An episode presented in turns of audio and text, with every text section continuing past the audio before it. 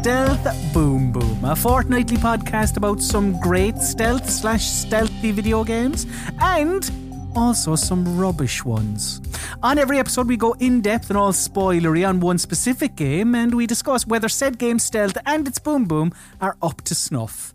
My name is Colm Ahern, and joining me on this episode is a man that stays his blade from the flesh of the innocent. It's Adam Carroll. Good evening. And alongside him is someone that never compromises the brotherhood. It's Josh Wise. Hello. I don't. It's true. Well, I, I thought that those intros were fitting for the game, but also true of your character as well. Absolutely. Absolutely. Yeah. I mean, Adam, how many times? Like, I don't think you've ever used your blade on the flesh of the innocent, as far as I'm aware. Anyway, I hope. It's such an intense description. No, I have not. I'm- I only use it on my butter. Oh, thank God. I don't know what Al Mualim would think of you, but uh, at least in in maybe Desmond and Lucy, they'd be happy enough that you just use it on butter. Yeah. But we're get, getting ahead of ourselves, lads. Before we talk about the game that we're going to be discussing today, we have to transport ourselves back to the time that the game came out. So. Tonight we're going to party like it's November the 13th, 2007. Before we chat about the game, yes, we do need to get into the right headspace. So let us let us delve into what was happening in the world on and around the 13th of November, 2007. So, just over a week prior, on the 5th of November, Google, do you know them? Oh, yeah. uh, they entered the, the mobile space by unveiling Android. Also, on the 5th, Kimi Raikkonen beat Lewis Hamilton by a single point to win his first and his only Formula One championship. Also, on the 5th, a lot of things happening on the 5th of November, it appears.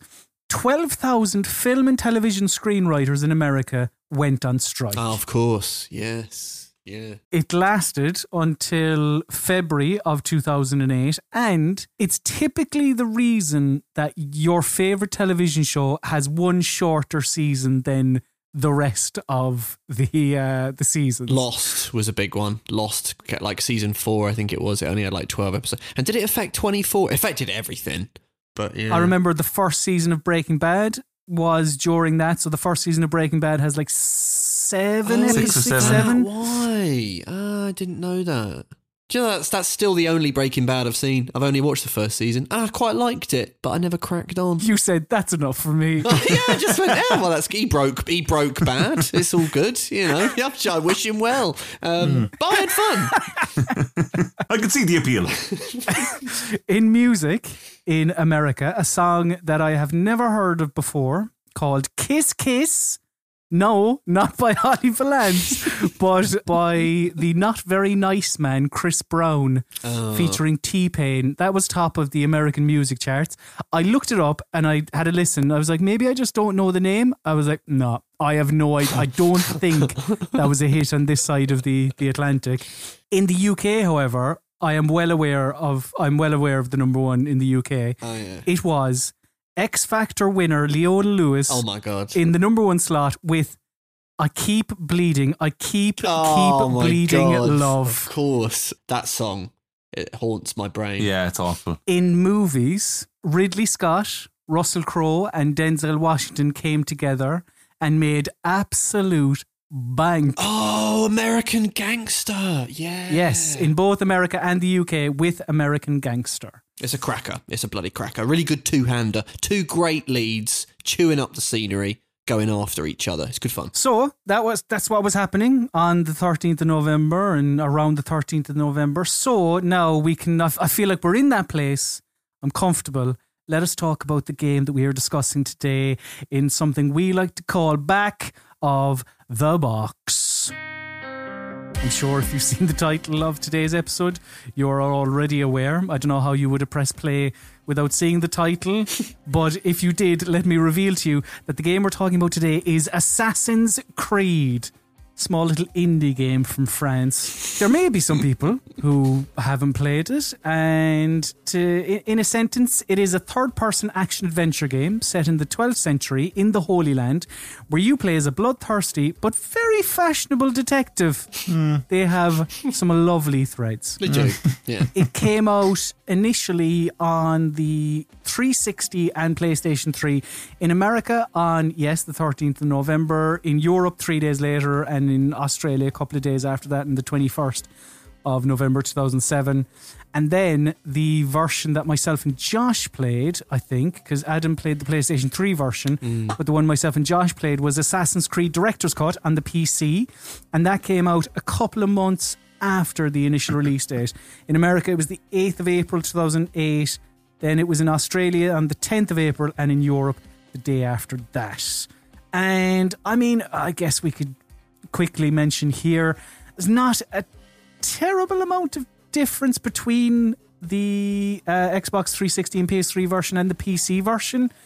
Uh, there are some some mission types are different, Josh. There's like four mission types, I think. Yeah, th- three or four little extra side activities, like, like little archery ones and that. But yeah, just a little tiny bit of extra spice, but nothing major. But let me tell you what's on the back of the physical box as well, as I like to do in this section of the podcast. I'm actually holding the my original PlayStation 3 copy in my hands. Oh, nice. And what you have at the top are the words beautiful. Experience the power of the assassin. You're like, damn right I will. There's a blurb about the Altair. It's all about Altair uh, on, on the back of the box. There's nothing about the Desmond modern day bits, which we will talk about. And there are like four different images, clearly bull shots, making the game look far better than it actually does. Not that, you know, we might talk about that. Uh, but yeah, one has Altair looking at a crowd below him. There are two action stabby shots. And there's one where he's on a horse. And the text underneath each image is obviously a tad embellished, right? Hmm. Because underneath one of the action shots, you have, quote, experience heavy action, use a wide range of medieval weapons, and face your enemies in realistic sword fight duels, end quote. Now, a couple of problems here. Wide range? A wide hmm. range of medieval weapons. you got four, Five if you include your fists. five maybe, yeah. But like, yeah, re- realistic sword fight duels. I, I don't know. I've never been in a sword fight. yeah, can't vouch for that, I'm afraid. maybe these are realistic, perhaps. So yeah, that's what's on the the back of the box. So let me give you a bit of a synopsis of the story. This is, I mean, if you don't know what Assassin's Creed is, this is going to sound a bit wild, but I'll try and I'll try and break it down for you. So, a bartender with a white hoodie named Desmond Miles is kidnapped by a pharmaceutical company called Abstergo Industries, and he's brought to a very large room. A- very large room. It's like- massive, yeah. space is very poorly used. In the room, there's something called the Animus. And the Animus is a hard, contoured, very white glass bed slash table. A bed, I suppose, mm. really, that Desmond lies upon. And the Animus also allows the person who's strapped into it to tap into their own genetic memories and relive moments of their ancestors' lives. Because, in short, memories are passed down through generations via DNA. A character called Vidic, who uh, I'll mention in a second uh, more in depth, but he goes into this, and it's it, it's a real thing that people in real life think as well. But in Assa- in the in the world of Assassin's Creed, it's just fact. So cool, cool.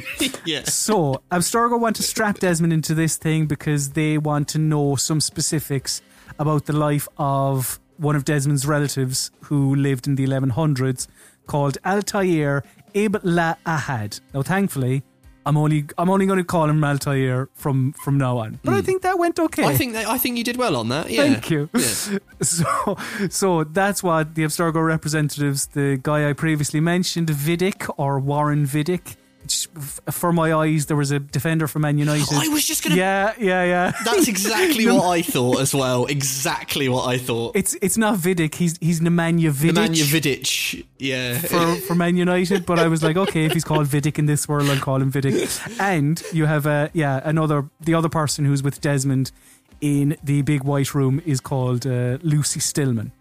So they basically get Desmond to go back in time, albeit a, a simulated version of what's his name Altair's memories. Yeah. So then you have Altair's story, which takes place in 1191 during the Third Crusade in the Holy Land, when some Europeans wanted to expand their territories. So at the beginning of Altair's story, he's a disgraced member of the Assassin's Brotherhood. In short, while he's looking for treasure, treasure, he completely balls up, and basically the leader of the assassins, Al Mualim, he tells Altair that he needs to put this right by murdering nine people. if Altair does that, then Al Mualim will be happy and the world will be a more peaceful place because these nine lads are bad news, says Al Mualim. Don't question me. Uh, so, as Altair murders all these targets, he has a weird sci fi conversation with them, like they're in a digital he- heaven for a bit or something, just when he's about to kill him. I never, I never got that. What is that? I don't know. It couldn't have know. happened, and it didn't. It, yeah, it really annoys me that they never explain it. Yeah, I, I don't know. If, if you've played the game, you know what I'm talking about. If you haven't, you don't. But honestly, it's kind of it doesn't really matter. anyway, during these conversations, Altair learns that he's been killing people that are members of the Templar Order, which is an Illuminati type organization that's looking to rule the world, basically. They want to put a stop to the Crusades and rule the Holy Land, and they're also the sworn enemies of the Assassins, which is handy for narrative purposes. Mm-hmm. Then, when Altair kills his final target, Robert, de, Robert de Sable. Altair learns that his boss, I will say, the guy who asked him to kill nine people, who dresses in black black robes, has a big beard, and speaks in quite an "I'm the real bad guy" tone. Uh, shock horror, he's a Templar and he's the big bad of the game. Big You know, wow. Yeah. Wow. Yeah, yeah. Altair, the, as Altair, then you have to go back to Al Mualim for the final showdown, where Al Mualim reveals the reason he had Altair killing all those other Templars is because Al Mualim has a piece of treasure that he uh, wanted all for himself called the Apple of Eden. So Al Mualim says that religion is just a load of bollocks, and every massive, inexplicable event in the text was actually created by this Apple of Eden, which is essentially just able to create illusions. So Al Mualim says he's going to use the apple to brainwash everyone and be an absolute legend, right? but then Altair's like, mm, I don't know about that. That doesn't sound too good. So then they're like, right, let's fight. So and and in this fight, Al Mualim uses the Apple of Eden to kind of clone himself, hmm. and you as Altair have to figure out. Oh, there are three or four Al Mualims in front of me. Which one is the real Al Mualim? Right? That's the big thing that Al Mualim does with the Apple of Eden. Hmm. I will say this is mere moments after he has told you that the Apple of Eden can make it look like you have parted the Red Sea, but I guess he just he chooses to be more subtle in combat. Sure. Eventually, Altair kills Al Mualim. Then he picks up the Apple of Eden, and the artifact activates and shows a, a holograph of the globe. There are dots all around showing other pieces of Eden all around the world. It's like, oh, here are the next 95 Assassin's Creed games, potentially. And then, all while this is happening in the modern day, Desmond Miles is learning that Abstergo is a company that the Templars had actually set up as a front. The bastards. Mm. Ooh, they're all bad. So, once Abstergo have seen that globe that Altair saw, they have what they want. So they then go, cheers for that, Desmond. We're going to go off looking for the rest of the pieces of Eden around the globe. Then Desmond ends the game, still trapped in the Abstergo building, but now he has Altair's eagle vision, which we'll probably explain when we're talking about the game itself. Anyway, now Desmond can see absolutely mad stuff written all over the walls and on the floor, things that you can't see with the naked eye, and then credits. Uh, That that's effectively the story of Assassin's Creed, and I think we have uh, a decent amount to say about it. So we'll give you our thoughts on it. But before that, I do need to, and please strap in. I'm I'm going to be throwing a lot of information at you, lads, but I think hopefully it'll be interesting. So the developer behind this is Ubisoft Montreal. And to tell their story, you first have to go back to 1996 when the parent company, the publisher, Ubisoft, went public. They raised around $80 million and they opened up new studios in a couple of different countries, one of them being Canada. And in the summer of 97, that's when Ubisoft Montreal opened its doors. And according to Ubisoft Montreal CEO Yanis Mallet, I think it's Mallet. I, it sh- if, to my eyes, it should be Mallet, but I'm pretty sure it's Mallet. Hmm. No relation to Timmy, I think. But Yanis, in a 2014 interview with IGN, he said, quote, the founding myth of this studio is that we took a bunch of young people, we gave them PCs, and we said make games. And they were absolutely not game developers at the time. They didn't know how to make a game whatsoever at all. For the first four years of the developer's life, they worked on licensed games, most of which you probably haven't heard of. I mean, I hadn't until I was researching them. So 1998, we've spoken about in this podcast. Like it's a big year, even just for like stealth or stealthy games with Metal Gear Solid, Tenchu Stealth Assassins, Thief. But of course, the fourth big hitter was Laura's Happy Adventure, a Playmobil game. Of course. There was also Donald Duck Going Quackers, which was in the early 2000s. You had the Jungle Book Groove Party. There was a Tarzan game. They did a Batman game. Didn't quite hit the note the Arkham series did. Batman Vengeance. Oh, I like that game. Yeah, it's not as good as Arkham, but it is. It is. It's quite nice. But then 2002 came and it all changed. And it all changed with a fella who wore night vision goggles that would make a noise. And that man was Sam Fisher. Now, we're going to talk about Splinter Cell loads. Uh, so we don't need to dwell on that here. Splinter Cell will get its own time to shine.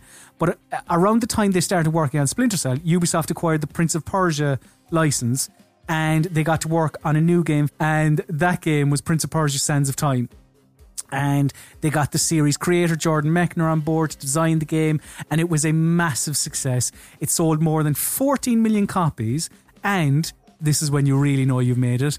The Prince was on a postage stamp in France. Oh wow, That's that's big time. that's mad. yeah, I didn't know that. Christ, and a great game by the way. Sands of Time, Stone Cold classic, absolutely brilliant. So they followed up Sands of Time with two sequels. Then they were pretty well received, at least at the time. Hmm. I think history maybe has been rewritten a little bit, but Little bit. you've Warrior, Warrior Within, and the Two Thrones. Warrior Within did well sales wise, about two million in its uh, first month.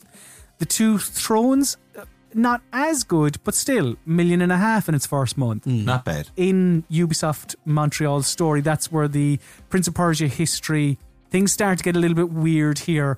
But we don't have to do that because we talk about the developer up to this point. So lovely stuff.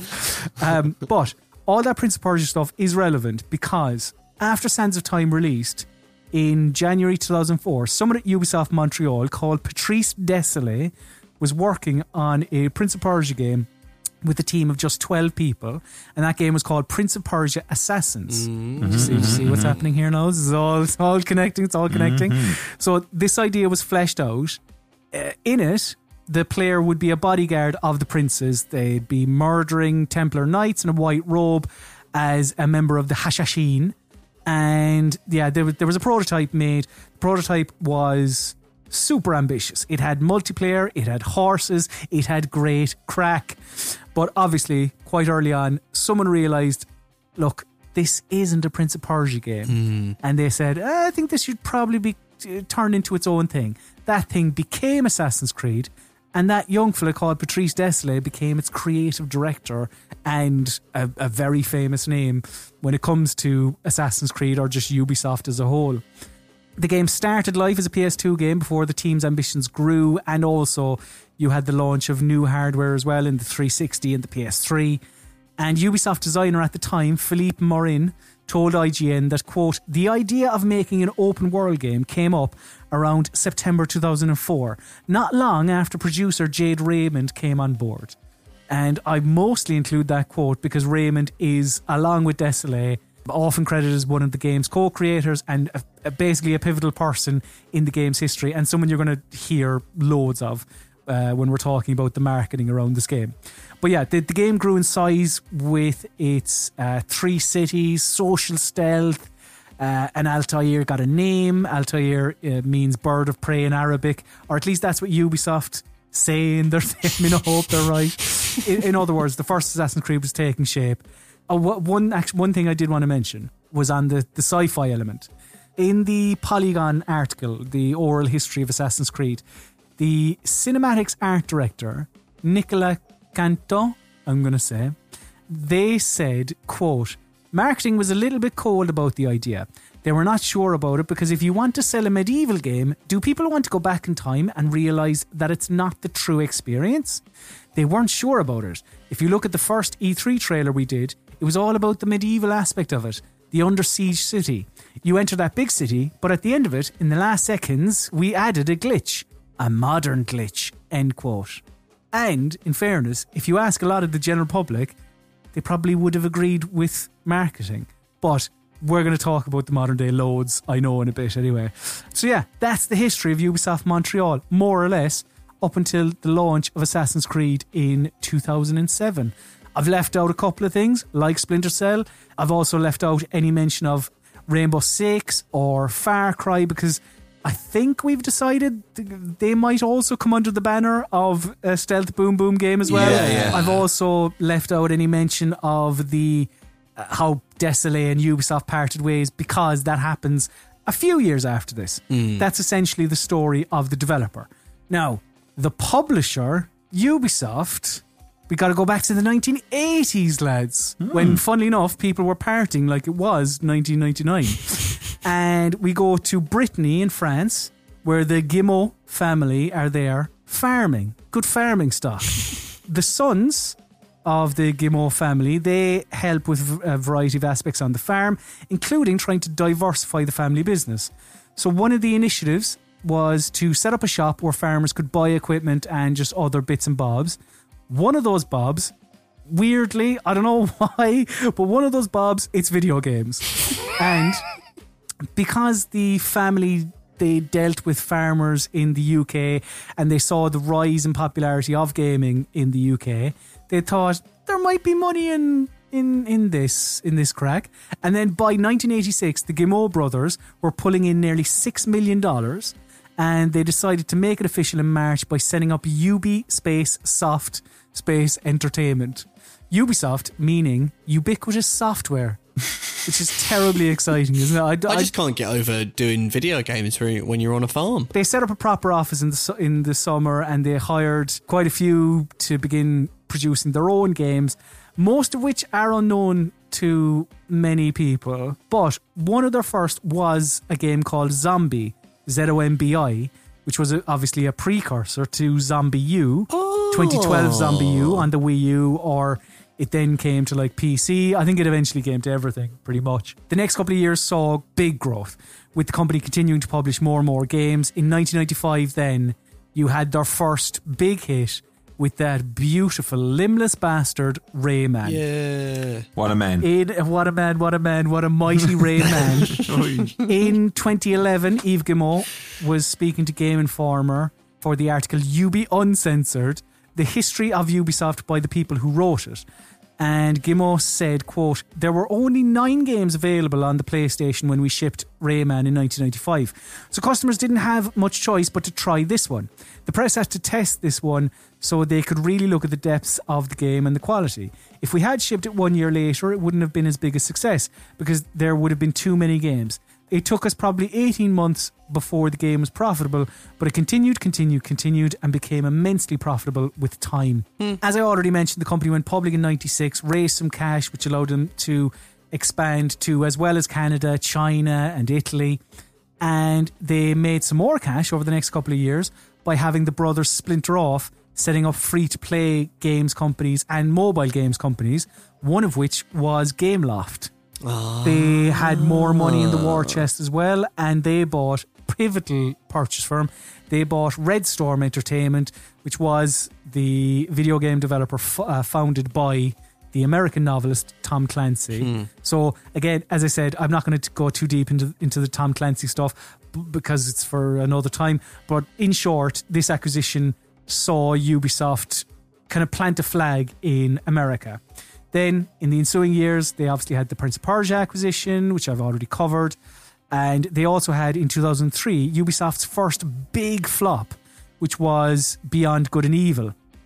And again, in that Game Informer interview, Guillemot said, quote, It's a shame that you can do such an innovative game and that people feel that because there is a pig and it's not adapted totally to the audience, you don't sell the volume you expected, end quote.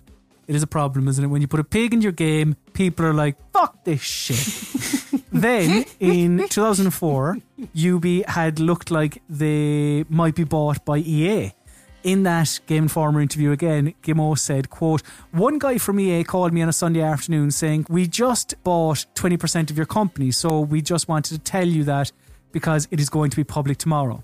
At the time, EA was trying to buy Activision and they were close to a deal. That was a big shock for us. We asked what they wanted to do and they said, we don't know yet.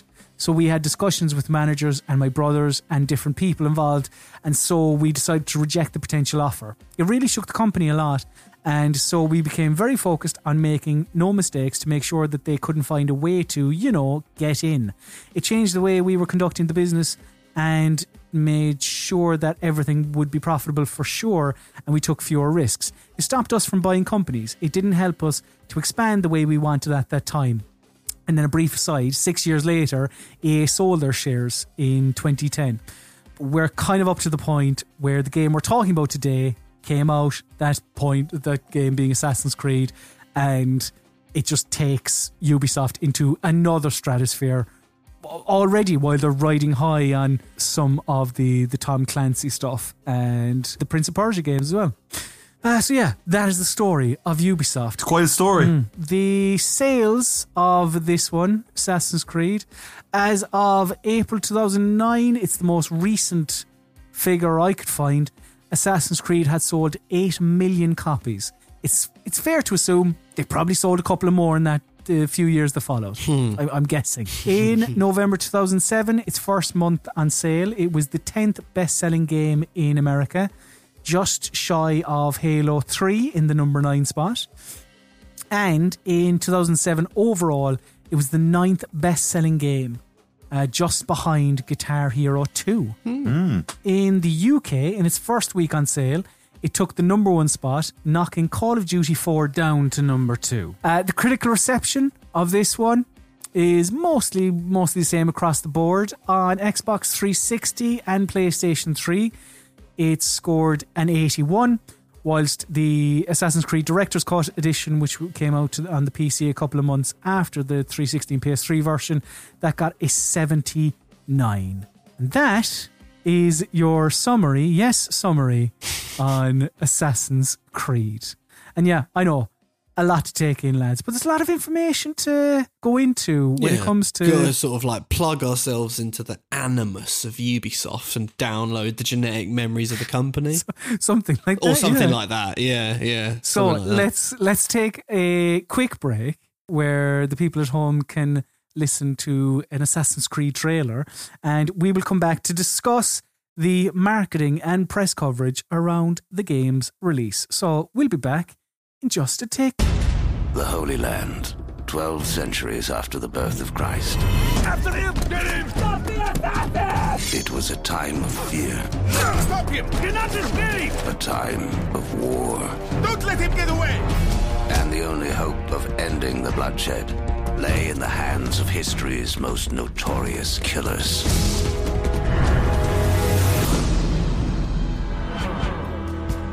Altair, I hold here a list. Nine men who need to die.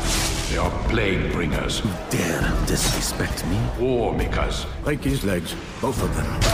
Their power and influence corrupts the land and ensures the crusades continue. These men must be destroyed. Have you any questions? Only where I need begin.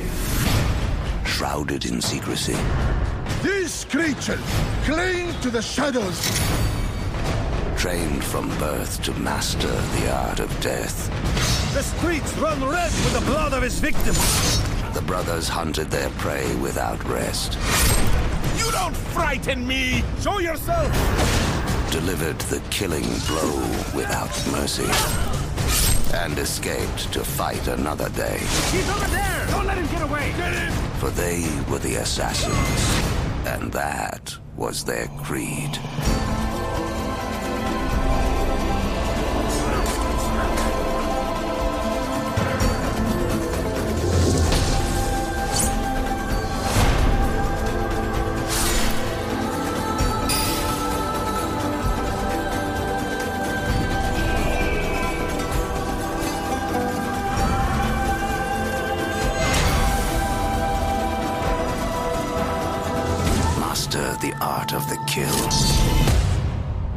Assassin's Creed. Okay, let's get into it, lads. The the marketing and the press coverage around Assassin's Creed up to the game's launch. Go- Strap yourselves in, lads. This is going to be we have a lot to talk about, and I think as people who lived through it, we even know that it was a big game. It was Yeah. a big game even before it came out.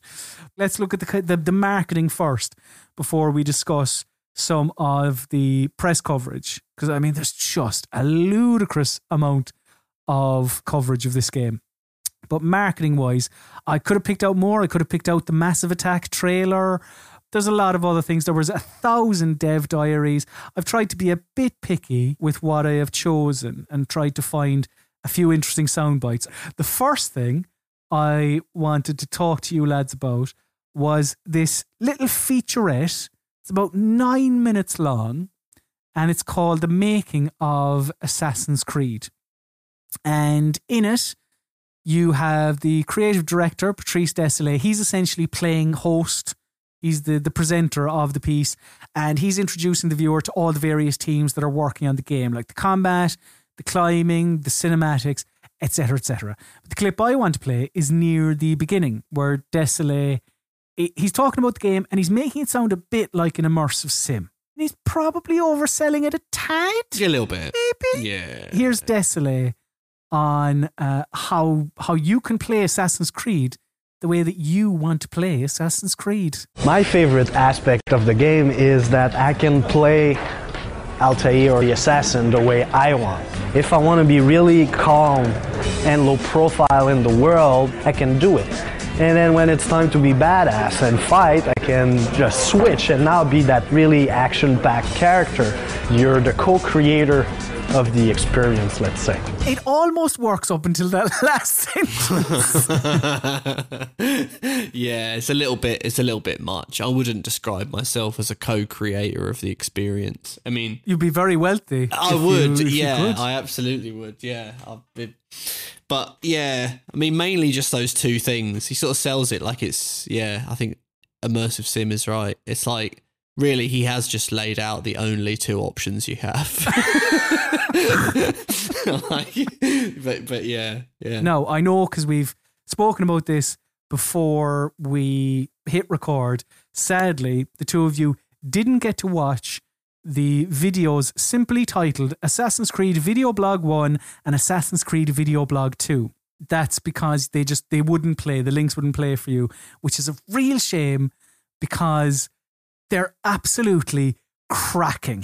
I cannot stress enough how much I love these because of how non Ubisoft they are. Hmm. It's a 10 minute run through where Jade, the Assassin's Creed producer and co creator, Jade Raymond, is taking you through, yeah, a 10 minute walkthrough of the office where she's chatting to different people. She's basically playing host. She's a microphone. She's asking him, Oh, what did you do in the game? Etc. Etc. I like it because of how it just feels like there's a sort of this energy at the studio and how people are genuinely excited about this game and outside influences or you know the fact that it needs to be annualized or any of that none of that has come into the equation yet. We're just people figuring it out and you know having a crack. One clip i wanted to play from it there were two. The first one is where jade raymond is talking to patrice Désilets uh, who a Désilets who was listening to his iPod at the time. Like even when she comes up to him with a camera and a microphone, he's like, "Oh, it, like it, it all feels really genuine." and these people are working on one of the biggest games of all time, basically. It reminded me a bit of our Monaco episode and what Andy Schatz was doing with uh, Pocketwatch Games. Yeah, yeah, the vlogs, yeah. Here is uh, Jade Raymond talking to Patrice Désilets, and I mean, I can we can talk about it afterwards, but just listen to how And what about the Assassin Division? That was it's almost a dream come true. Uh, I wanted to do a epic historical piece, uh, get rid of a little bit of the fantasy world in which games are like uh, put in, and make something more human with people, people in our world, not only like monsters but crowds, and, and you can really interact with uh, with them all. Sorry, I can't help but laughing because it's very funny to be interviewing Patrice when we work together, and we've been working together for like two years. So I'm sure it's weird for him to be explaining this. Anyways, just FYI, as a gamer, if you think of yourself, like what parts are you most excited to actually play with yourself? Because I know for me, like we hear all these ideas, and there's some things you can't wait to actually see in the game. when I play GTA, for example, I am the guy, and you know I don't like to run in front of a policeman. It doesn't make any sense for me. So I try to play the, the character, and I and you will be able to play Altair as a real medieval assassin if you want to. And now my f- cell phone is ringing, which has never happened in that one. I'm in an interview in bingo. anyway, the fact that one Raymond goes like, oh, "This is so weird. I work with you and I'm interviewing you," and then his phone goes off. Yeah. If that happens today and they're doing the exact same video, no way is that making the cut. No. Yeah. It just it feels so fresh. And that's a that's a sadness that we kind of don't have that approach now. You're right; it would be Yeah. completely squeezed of life now. It'd be super corporate, dressed in real snazzy suits. There, there's a real nice hangout vibe to that little video Yeah. thing. You, you, you basically, that's exactly what I was going to say pretty much, Josh, is that like, they're, they're, they're so giddy about it, they can tell, you can tell how excited they are. And like, you, you, there's, if more of that still existed, today, I'm, I'm sure it is, but we don't see it. not not at that level. Not not when it comes to a, a, a Ubisoft. There was another clip uh, from the video blog where Raymond is talking to Matthew Mazzarole, who is the lead engineer, and Raymond is asking Mazzarole about the climbing and how next gen Assassin's Creed is basically and how it's different to to other games. And what uh, the engineer says is something that I saw Raymond and Désilets talk about on the press tour in other videos. It's basically real pie in the sky type stuff. I don't think they're lying. I think that they want it to be the way they are, uh, the way they're talking about the climbing in this video. You, you think it's like a little bit like of a, like a Molyneux situation where it's like the guy doesn't mean to deceive; he's just running away with his imagination. I think that's it. This it was probably the hope. But look, here is the lead engineer Matthew Mazzarole talking about how the the next gen ness and the the climbing of Assassin's Creed. The big difference is in most games, your path is very much fixed, and you have a series of level designers that are sort of making a maze for the player, and the player just kind of goes from point A to point B to point C. In Assassins, we just threw that whole idea out the window. So now basically you just build buildings, and the game actually completely detects all the time what a handhold is, what a foothold is, and how to move the character and shift his weight and blend the animations to give a realistic look. And this sounds, you know, really kind of techie on the outside, but what really actually happens when you get the joystick in your hand and you're moving around is you realize you can do absolutely anything anywhere, and it just completely changes the whole experience.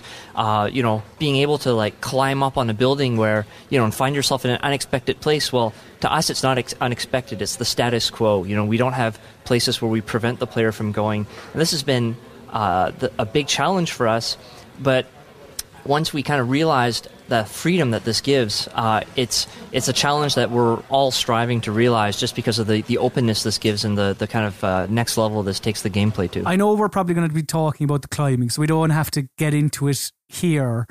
But that that's an idea of what was being pitched. Anything, anywhere. As I mentioned, there were dev diaries. There were tons of other things I could have included. The game was on stage during Microsoft's E E3 2007 press conference. So yeah, there's a little snapshot of the marketing. So let's now take a look at how the press was covering the game. So firstly, some news. The very first news article I could find on the internet about Assassin's Creed was posted on the 16th of September 2005 and it's titled TGS 2005 Project Assassin's Impressions. And it lives on GameSpot. Basically, the article is about the fact that Sony showing off trailers to press at Tokyo Game Show. And one of the trailers was for a game called, quote, Project Assassins. And this is the Assassin's Creed slash Prince of Persia thing that we were talking about earlier that was then spun off into uh, its own Assassin's Creed game. But here's a quote from the article. The trailer is very teaser like in nature, lasting only for a, a, few seconds. The game appears to take place in some sort of medieval setting and shows a man with a retractable blade attempting to assassinate a man wearing chainmail on his head. The trailer is very focused on the retractable blade, showing the internal workings and gears of how exactly this man has hidden a blade up the arm of his shirt. Yeah, I, I, I put a little video in for the two of you lads to watch. I think this is a separate one. This isn't the the same video that the, that article is talking about, but I I put in a video of basically what the the prototype of the Prince of Persia assassins thing looked like. Yeah, well, you, I thought it was really. It reminded me a little bit of. Um, uh, you know when we were sort of talking about the ghost ghost of a tale uh, episode and you could see those early early betas and in those early betas you can sort of see some of the st- you could there was the, I remember in that particular one there's like a little bit of Dark Souls. Um, you can see how some of the ideas get clipped back a little bit, and you can sort of tease out the ideas that would then go on to be the to be the main thing. This it was I thought it was pretty fully formed, but it seemed closer to the Prince of Persia vision. There's like there's still a lot of DNA of that in it, which which kind of I sort of feel like it's sort of gone uh, in, in in in in the final thing. You can sort of see it's it's kind of halfway between the two things for me. Yeah, a couple of other news stories on IGN on the 28th of April 2006.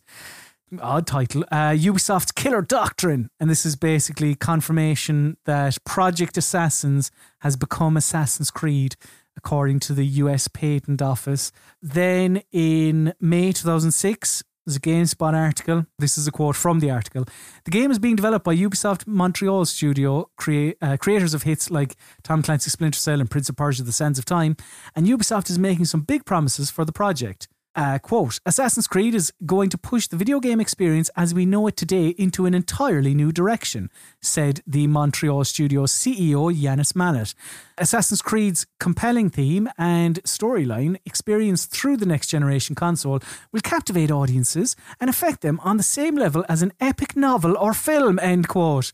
And just like the Crusades, Assassin's Creed is all set to spawn sequels. The company refers to Assassin's Creed as, quote, the first game, end quote, of a new franchise that will make its debut at next week's Electronic Entertainment Expo. We'll discuss whether it did captivate us on the same level as an epic novel or film. Perhaps, perhaps not. Mm. We, we shall see. uh, but speaking of epic novels, I wanted to include this because of how much this shows you that even before the game had come out, it was a massive success mm. because here uh, in an article from the March 2007 on IGN Assassin's Creed to be novelized the title of the article here's a p- uh, extract from the article today Pocket Books, known for publishing pocket sized paperbacks based on existing IPs, announced it will novelize Assassin's Creed this October. The publisher plans to print a trilogy of novels based on Ubisoft's highly anticipated game. The first title in the novel series would de- detail events leading up to the beginning of the game.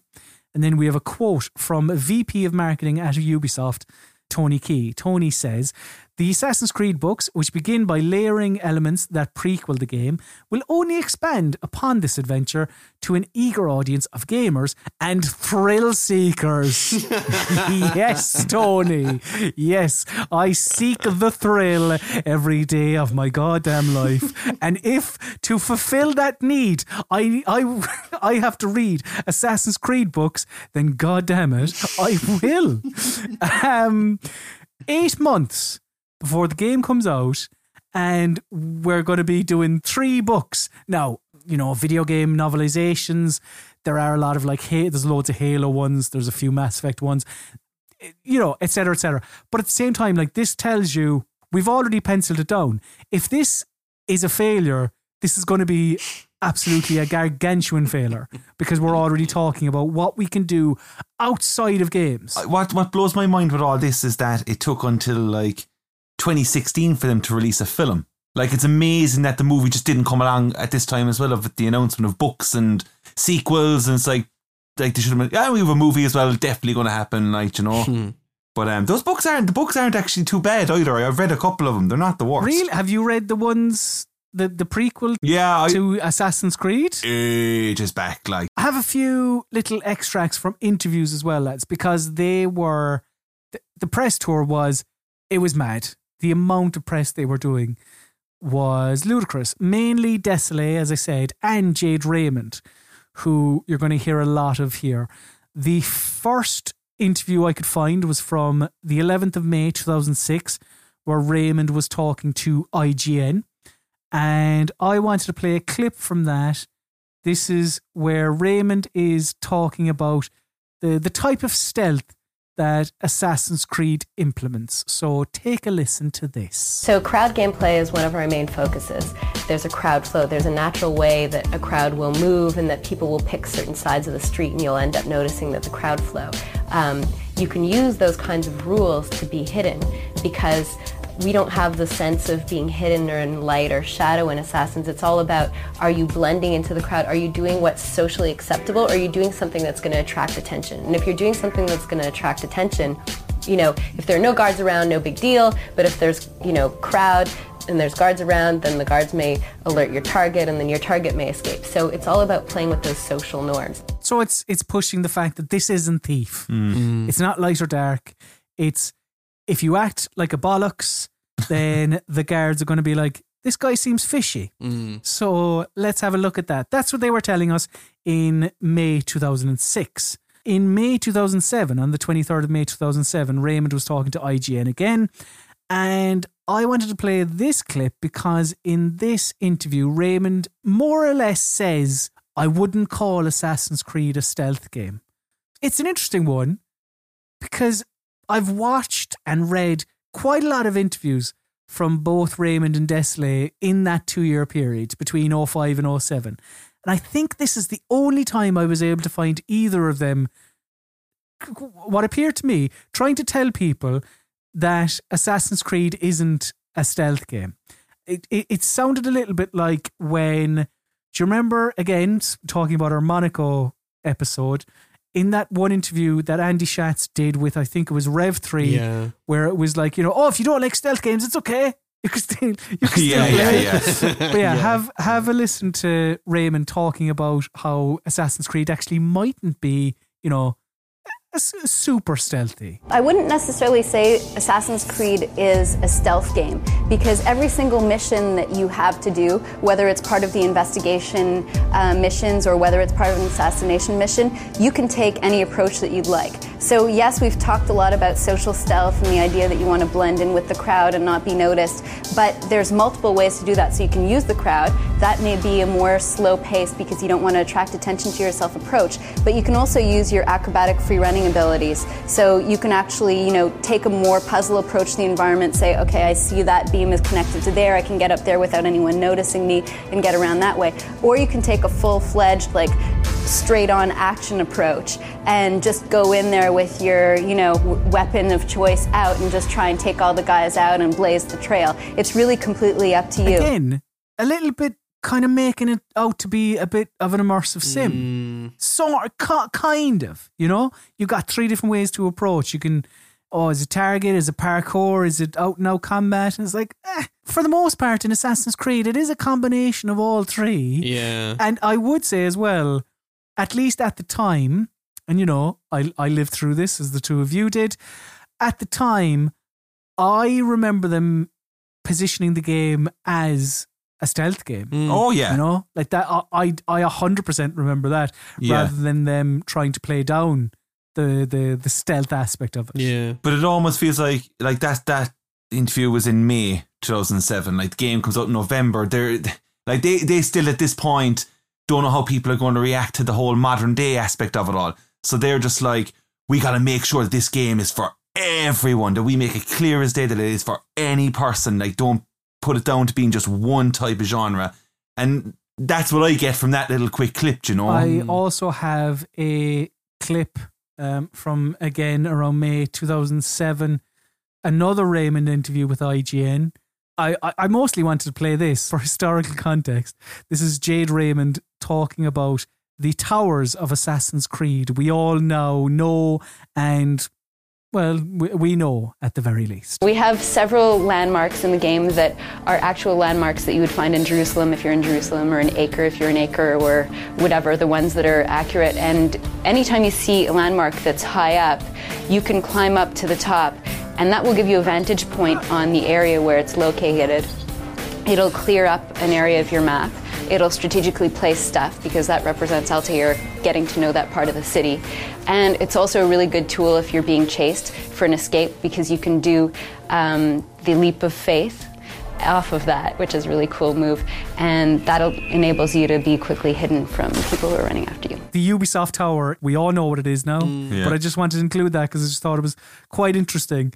You know, the first instance I could find of them explaining what the towers were. Sort of quaint almost. The idea that they have to explain it. It's good. Now we're going back a couple of months uh, before this. I probably should have included this earlier, but this is some absolutely delightful quotes in this. So on the 13th of December 2006, IGN interviewed Kristen Bell. Now this interview is basically how everyone found out that there was some sci-fi element to Assassin's Creed. If you were somewhat plugged in to the internet, because Kristen Bell, actress who now would be known for maybe The Good Place, Forgetting Sarah Marshall, uh, Kingdom Hearts, maybe she's in Kingdom Hearts, or or what she was doing press for around this time, Veronica Mars. She was doing press for season three of of that show, and she was asked some softball question about working on a video game, and. Kristen Bell was just like, "Yeah, I'll tell you everything I know," and, and she said, "quote Yeah, I actually have one coming out for Ubisoft. I don't know what the date is, sometime next year. It's called Assassin's Creed. You can check it out at assassinscreed.com. and it's about this science company trying to Matrix style go into people's brains and find out if an ancestor who used to be an assassin and sort of locate who that person is. It's very, very cool. And I've seen all the graphics for it. we just recorded all the dialogue and did all the face scans and body scans. And I'm really excited about it. It, it almost seems like they're at the ancient shed, and this is where I live. This is my address, and here's my phone number. if you can't find the house, like adding in the website is just gold. Big 2006 energy there. You can check it out at http. I love I've seen all the graphics. That's so good. kind of talking about the modern day, so we go forward again to almost up to the game's release. October 22nd, uh, 22nd 2007, Patrice Désilets does an interview with IGN uh, Australia. And in the interview, Désilets is asked about the sci fi element that, you know, it, had been been teased. There was a glitch in the trailer. You had Kristen Bell giving the entire, almost the entire game away. In the interview, Désilets said, kind of in reference to the modern day, he said, quote, I don't know how people will react to the twist, but I know that each time we've played it with people from the beginning, nobody really complained. I don't want to say too much. For people who are into this futuristic stuff, they love it. Fair enough. We'll see We'll see about that. if they will. Not giving too much away, but I think if you were somewhat plugged into the game's coverage, you might have known perhaps that uh, there was a modern day element to Assassin's Creed. But look, let's take a quick little break and then we're going to actually talk about our thoughts on the game and I guess whether we knew if there was a modern day element and etc etc. But yeah, we'll be back after this wonderful musical interlude. Right then, let's talk about our thoughts on the game itself. Let let us review Assassin's Creed. Although, do you know what? I don't know. I do this every bastard episode. Before we review Assassin's Creed, let's talk about our knowledge of the game before you played it for the podcast. So, Josh, why don't you start us off? Before you played Assassin's Creed for this episode of Stealth Boom Boom, did you know what Assassin's Creed was? I did. I had an inkling. I played it way, way, way back in the day on the on the 360. It must have been like close to launch. I borrowed it from a friend. I didn't. I didn't buy it. Um, he sort of went through it very quickly, and uh, but even at the time, I think I cause I was I, I read games websites and stuff and magazines, and I remember knowing that it was a Prince of Persia game, and even knowing that it was called Prince of Persia Assassins, and that it was like you know protecting a baby prince, and you were an assassin. I kind of, for whatever reason, I just absorbed that info, um, and I'd forgotten how big of a of a deal the game was when it when it came out. Just you know, hearing about all the stuff that we've been talking about today, it's it has sort of reminded me of how big of a deal it actually was. But yeah, I remember I remember first first playing it, and um, and of course now it's laughable. The idea they really you know it really is ubiquitous software. Like the, the idea that someone wouldn't know about Assassin's Creed now seems utterly ridiculous. what about you, Adam? Did you come across Assassin's Creed in 2007?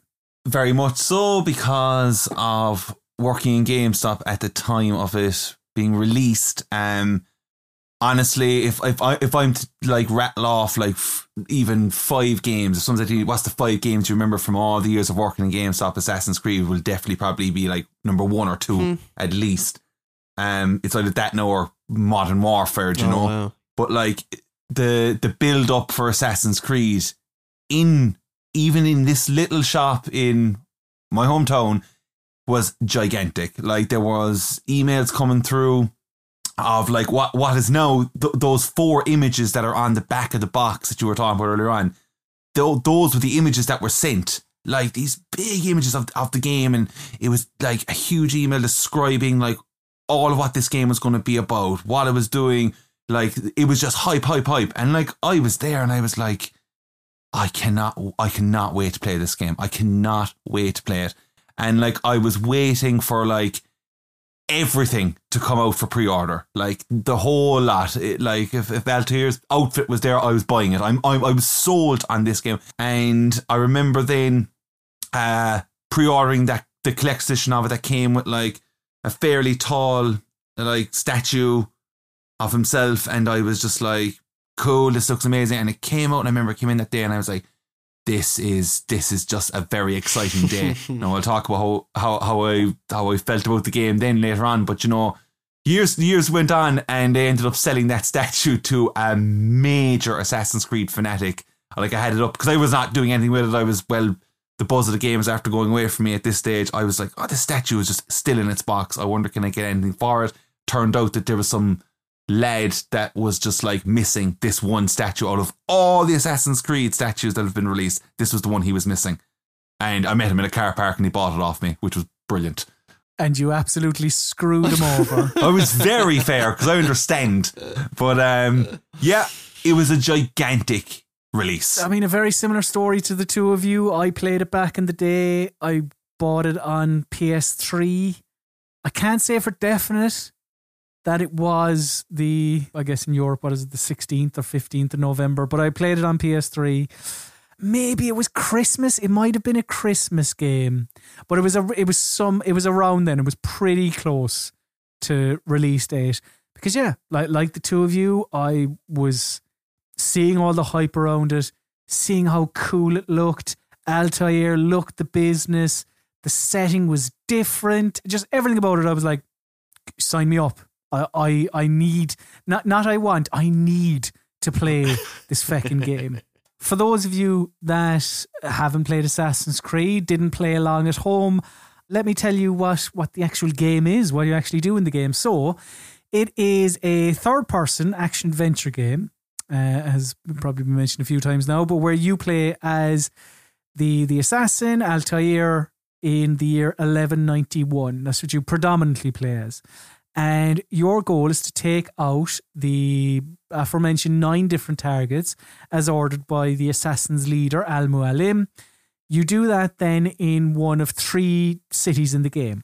There's Damascus, Jerusalem, and A- Acre, is it? I mean, I know it's spelled acre. Yeah, I think you say. Ac- Acre. Acre, I think so. Each Yeah. city is basically its own little open space. I'm hesitant to use world. Uh, but basically, yeah.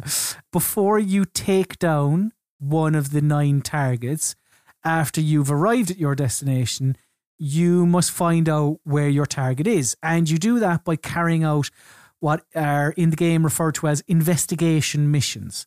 And these missions, you reveal them, you reveal the location of them by climbing towers and you get up to the tower, you press Y, the camera circles around your character, you hear a squawk of a an eagle, and you know you do the leap of faith. The the tr- what is now the tried and tested Assassin's Creed formula, and you're defogging the map every time you climb one of these towers. So these investigation missions, then they can be a number of different things. They can be where you interrogate people, which is where you just follow somebody down a back alley, give them a couple of punches. Uh, you pickpocket somebody is another one. Um, self-explanatory. You eavesdrop in conversations. That's basically just sit on a bench and look at a conversation. We're, we're probably going to talk about them, so I won't go any more in depth here. Then, once you have enough intel, the location of your target will pop up on the map. And then you go to their location, you stick your blade in them, and you get that weird glitchy chat that happens in an endless white space that's never explained. And who knows what's going on? Is it real? Is it fake? I don't know. But anyway, your your ultimate goal basically is do all this, remain in the shadows, and yeah, try not to alert too many guards.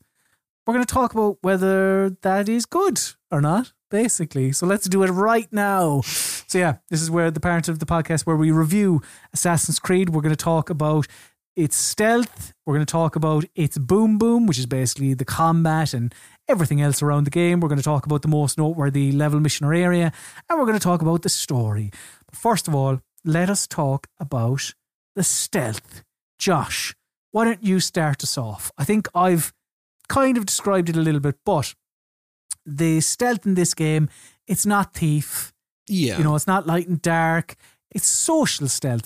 Outline maybe what it is, and then yeah, well, what what did you think? Well, of I yeah. So the sort of the main, I think, yeah, the word investigation is good. Lots lots of the stealth is is uh, I could I can sort of feel a little bit of why Jade Raymond uh, said what she said about it because it is social stealth, maybe one of the earliest like big examples of social stealth, and basically what it consists of is you, you find yourself in each area and you have to behave in a certain way. There's like a few different levels to the stealth. The sort of top layer is, um, you know, act normally and you know don't cause alarm because all of the all of the different districts have guards that are always on the lookout for sort of antisocial behavior. Don't don't get yourself an asbo in uh, you know Jerusalem or Acre. Um, so there's sort of that that top layer of just let's you know let's act normal, and then there's like another little layer below that where it is very much about um, I need to get somewhere physically, get somewhere, and that will either entail two things. Number one is um, another element of the social stealth. So you you blend in. You're you're you you can blend into uh, sort of roving packs of monks who just sort of stand at, at certain areas waiting for you like a taxi. Uh, there's always there's always four of them, and you stand right perfectly in the middle. It's brilliant. Um, Yeah, it's when they appear. It's like, oh, you sorted your man out. How are you? Oh, it's so good. I love it. I love it. Um, and they would then go on to tweak that in future games. You just sort of blend into general large crowds. But um, and the monks will often lead you into areas that have guards, and so the guards will part because they'll sort of respect the holy men and go, oh well, we'll let them in. They're holy men. It's you know be a sin to kill them, so they sort of let them go. So that's how you can sort of sneakily infiltrate into larger complexes and markets and castles and all that sort of stuff. Then of course the other thing is I'm gonna call it line of sight because it technically is, but it's not the line of sight that you'd kind of know now. So there's no cover. Me- well, organically there is sort of a cover mechanic. It just it involves climbing. It involves finding sneaky routes to get into places that will take you out of the line of sight uh, uh, of any number of guards who are patrolling that space. So you think, oh well, if I go round the back and climb up the top and then jump from there to there, I I will dodge their their sight lines, kind of thing. But yeah, there's no sneaky duck behind the crate, you know, dodge between cover while they go that. It's it's very much loose. It feels like um, this is very much an open world game. And so we sometimes suffer the indoor problem because our mechanics are built for these massive environments and stuff. So often when you are in more confined quarters, which traditionally is the you know the sort of modus operandi of a stealth game is confined quarters he can be a bit loosey goosey and he can sort of suddenly have a bit of a fit and you know not really behave how you want him to behave or stub his toe on a statue and fall down three flights of stairs he can get a little bit goofy uh, when you when you're in there but i do like it i like it a lot it i mean it is and i remember playing it for the first time and it felt very much like that social stealth was at least new to me. If there were any other, I suppose the big genre examples of social stealth at that time would be Hitman, um, Hitman Blood Money in particular. And I remember very specific um, playing Assassin's Creed for the first time and really, really enjoying its stealth and thinking that it felt very, very next gen particularly because of there's a mission in Hitman Blood Money called Murder of Crows, which takes place in New Orleans, and it was on the PlayStation 2, and it was like the first time that that console, and like the only time that that console rendered large numbers of people in a crowd. And I always remember Assassin's Creed as kind of taking the mantle of Murder of Crows and kind of going, we can actually really do this now. Like they are all proper people with proper pathfinding and you realistically sort of bump into them. And to be honest, there's there's still something magic about that um, that's never really gone away with Assassin's Creed, and you really do feel if I'm down here and I'm behaving in a certain kind of way, I am not just being stealthy, but fitting into this world at the same time. And that's kind of a genius combination of mechanics. When your mechanics fit your theme, that is a rare thing um, in in any video game, really, if it fits it properly and you do it really, really well. Um, and the dovetailing of it here is just unreal. It's like it's there's still a spell to it for me, but it's not without its problems, which I'm sure we'll also get into. It's it's an interesting beast. I, and I get what you're saying about the, the line of sight. A guard won't bother you if you don't bother them. Yeah, yeah. They'll start to suspect something if you're entering a prohibited area or yeah, if you're acting in a peculiar way, like the, the guard is standing right there and you're like, how's the form? And you just start climbing a building in front of him. Like, because of course, if that happened in real life, you know, there's a security car- guard at the entrance of Boots and you just go, I was going? I'm just in to get my TRESemmé and you start scaling the building. That guard is going to be, going to be a bit spooked. yeah you know, or or like yeah, if you run into the guard, they get the hump and they'll start chasing you down, Yeah. whatever. So if, if you mind your own business, you're mostly okay. Mostly. the, the game never explicitly states these are the six things that Hmm. are considered socially unacceptable in the Holy Land or whatever. You just figure it out as you go along. And again, all of it is is really cool in theory. And yeah, if you are a law abiding citizen, the guards mostly won't bother you. But if they see you, say, on rooftops, they're first going to give you a warning and a chance to leave, which I really yeah, like. yeah, yeah. And if you don't get down, they'll try and end a motherfucker. Yeah. Because of course Yeah. they would. Ma- makes total sense. No, I, I've kind of done all the positives. The negatives are that sometimes I would do things and I'd be like, that's interesting now. That doesn't draw the ire of the guards for whatever reason. On a couple of occasions, I would scale a building in front of a guard and sometimes they'd be like, can't be doing that, young fella, and come up and chase me. But a lot of the time, they'd be like, ah, leave, leave, him, leave him be. He's all right.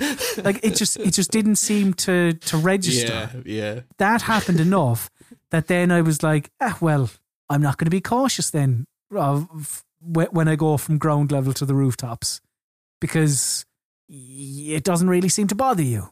On the whole, I think it works, but there are little little issues. here and there. We're talking about issues. Like I know there was one that you found a bit problematic, Josh. Was the blending? Yeah, or? it was. It well, it, it was more just. I think you kind of um, nailed it when you were sort of saying like there aren't the rules aren't made exactly clear to you. So it's kind of similar to the trouble you've described, but like for me, it, it made me eh, kind of annoyed that you what is socially acceptable sometimes just seems a little bit bonkers. Like I'd just be run like well, it's not even the, the full sprint, but you know when Altair just like runs, you've got like the, the the fast walk and then the run and then the absolute Yeah. sprint when he goes full pelt. Well, I was just like running along, and it's just like just running was just a death penalty. It was like.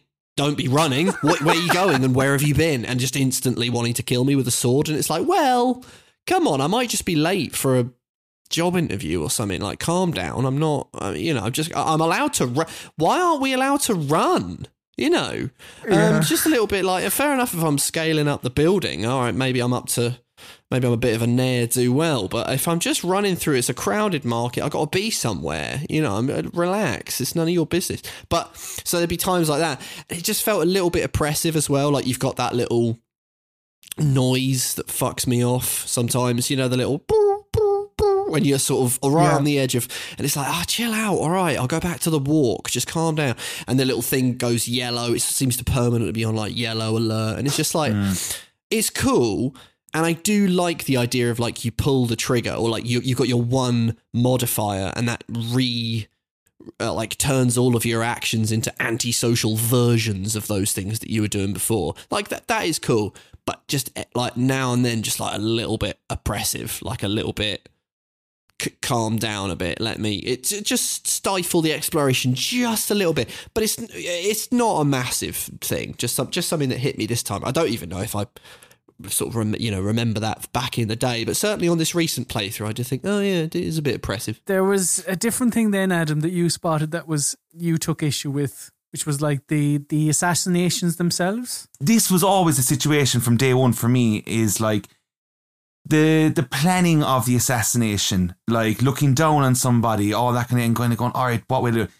It really doesn't exist. Like it's hmm. it's it, the the the idea it was kind of set there. I I felt, but like when I was planning out, like because you go through, like, there was many moments even like playing it this time around where you you get to your target, you have to always go through some sort of like speech that they they go through some like kind of like kind of cutscene, let's say, and um, many times like I'd be up I'd be up high and I'd be looking down, I'd be kind of going, and you actually have to like get to a certain distance for it to trigger for the so you, you it's not a case of like what the other games did where oh I'm here and oh I can see him kind of going around the place. All right, you have to get down into a certain part of the area in order for the the target to to um come out, and like there's moments where I was like, all right, I'm here now, and there's a crowd of people with me but there's this invisible wall now all of a sudden that I cannot get straight up to the target. So I have to watch the cutscene, listen to the speech.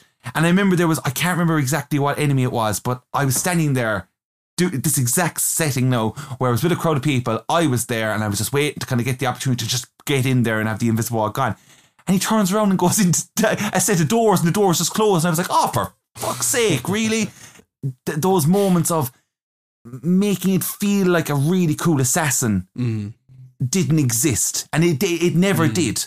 Like for me, first time round, and like I think I just want to like say as well the social stealth that you're kind of on about as well, like the blending, all those kinds of things. Like once you see and notice the the kind of the repetition of the whole game, and you kind of go, oh, there's the lads, the, okay, blend in with them.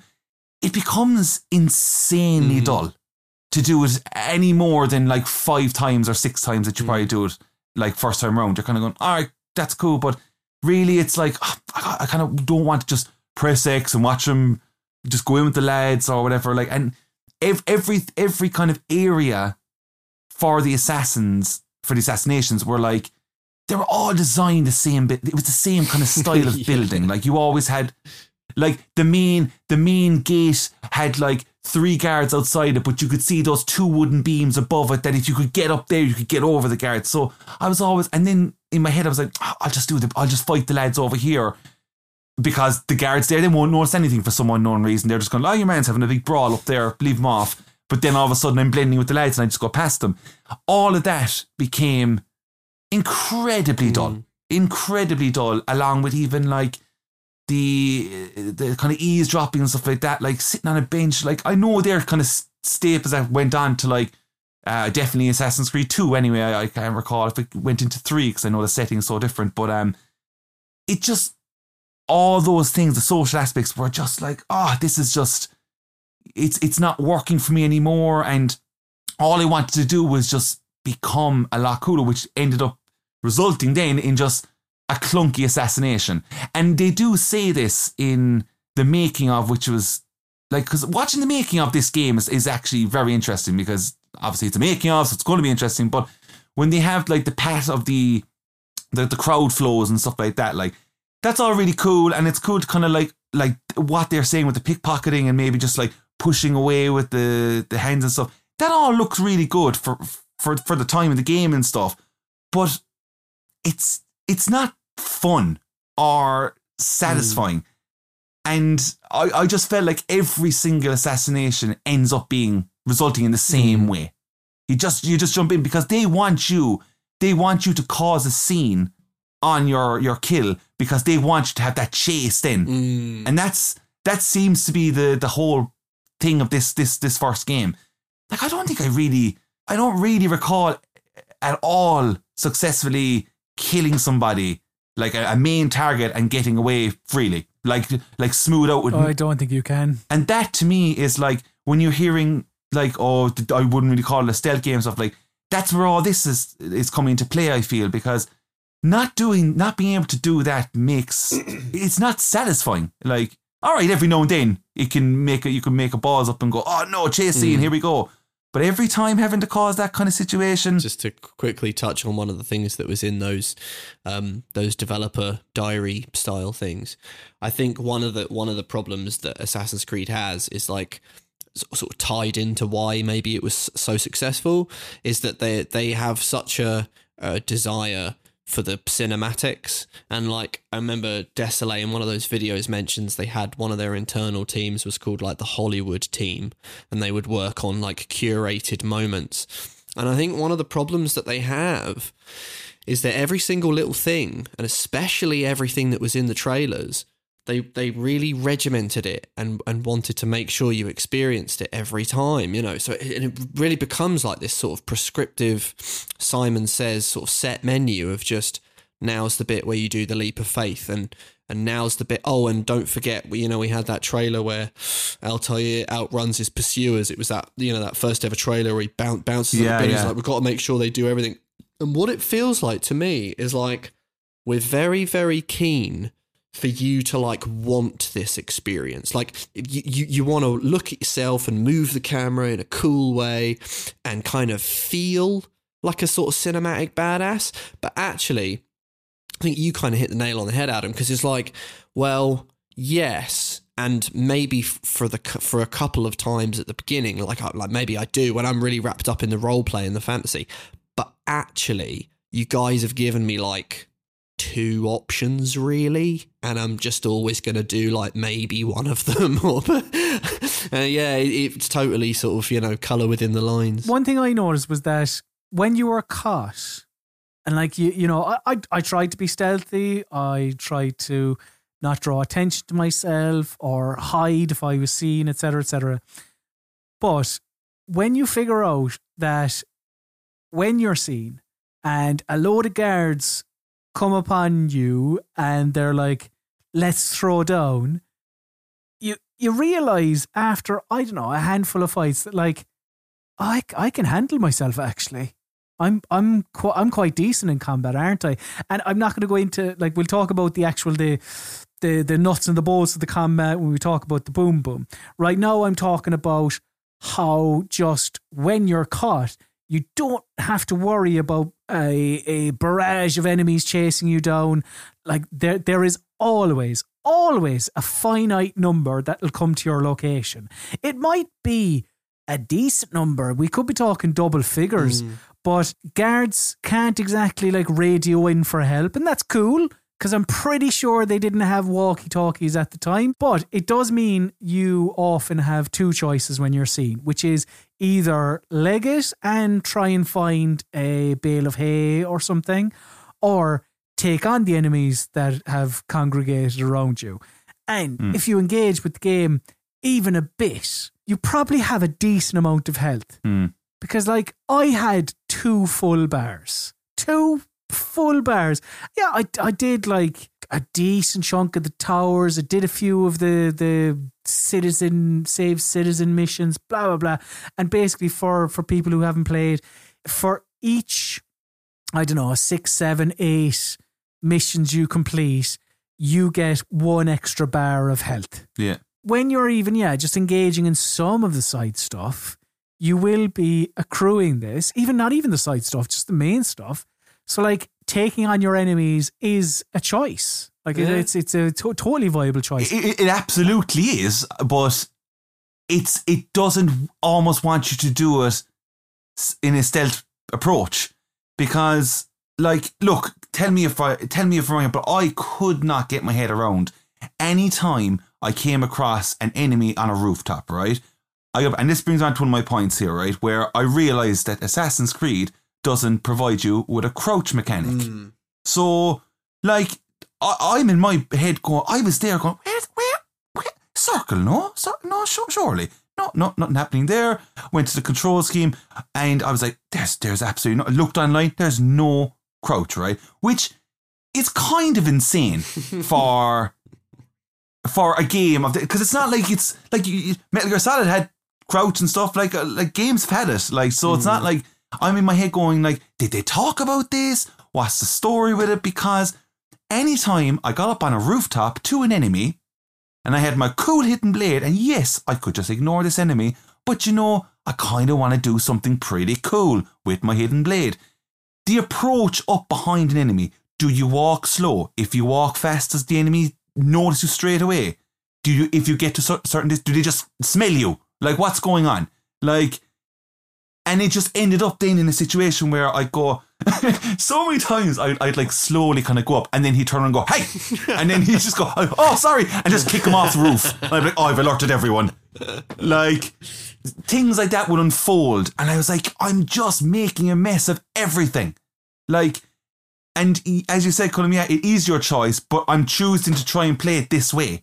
And it's not really letting me do it well. Something you mentioned uh, just a moment ago, talking about the hidden blade. It is the weapon. It is the Assassin's Creed thing, and it's quite interesting in this that it's still cool, but it doesn't feel like this important video game weapon. hundred percent. There is no gravitas to it in the game at all. I just, I just kind of as a something I, I noted, like Ubisoft got pelters for calling Aiden Pearce's cap iconic for watch underscore dogs before the game came out.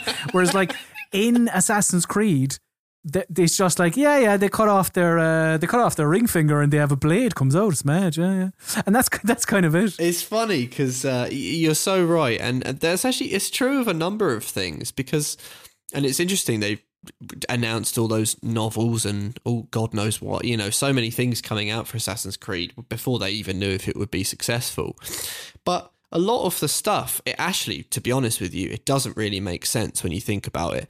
So much of the stuff that is iconic and associated with Assassin's Creed is incredibly specific to this first game. The reason that they wear white hoods is is is because they want to blend in with the specific monks that were in the Holy Land. Therefore, it doesn't really make sense in Renaissance Italy. You know, the hidden blade okay, yeah, it, it was only iconic in Assassin's Creed 2, number one, because you got two of them, and there was that whole thing with Da Vinci. But the, it was like in the first game, just sort of felt like a workaday weapon. It, you know, it, it sort of, and the whole, even like the leap of faith, which would like go on to become the, the one of the defining like franchise things, just makes much more sense here. Like number one, because actually there aren't that many buildings that are particularly like massively tall. There's nothing like the Eiffel Mhm. Tower, all like two, three stories. And number two, kind of just makes sense in the Holy Land that there is a lot of hay. There's just hay knocking about willy nilly, and like I don't know that there'd be that much hay in like 1800s Paris. I, you know, I, like just it's just so funny when you look at what became iconic, uh, and it's just like, well, actually, it was like super specific. As a weapon itself, for you know the purposes of stealth, it is it is the weapon you use to take down guards when you're trying to be stealthy. Oh yeah, yeah. It, it's still cool. It is cool. You hop on a rooftop and a guard sees you and is like, "What? No, I don't think you should be up." And you're like, "Oh shit!" So you leg it towards him with the hidden blade and just hop on him, and it- you get that, That sound noise, effect. It works so well. I always thought like you know like it would have been the thing that was would have stood out for me with like the kind of um the launch of this game like I was like oh it's gonna be so cool like the kind of w- walking through the crowd really slowly instead and then just going sip and then just walking away without anyone knowing that you did that you know that's what I had in mind and I do think they touched upon a lot more in Assassin's Creed 2 but like definitely a weapon that I would want to have used all the time over like the sword like fighting with your fists crap like no no thanks using the hidden blade for stealth brilliant I, I know one final thing on the stealth you want to talk about, Josh, was the game.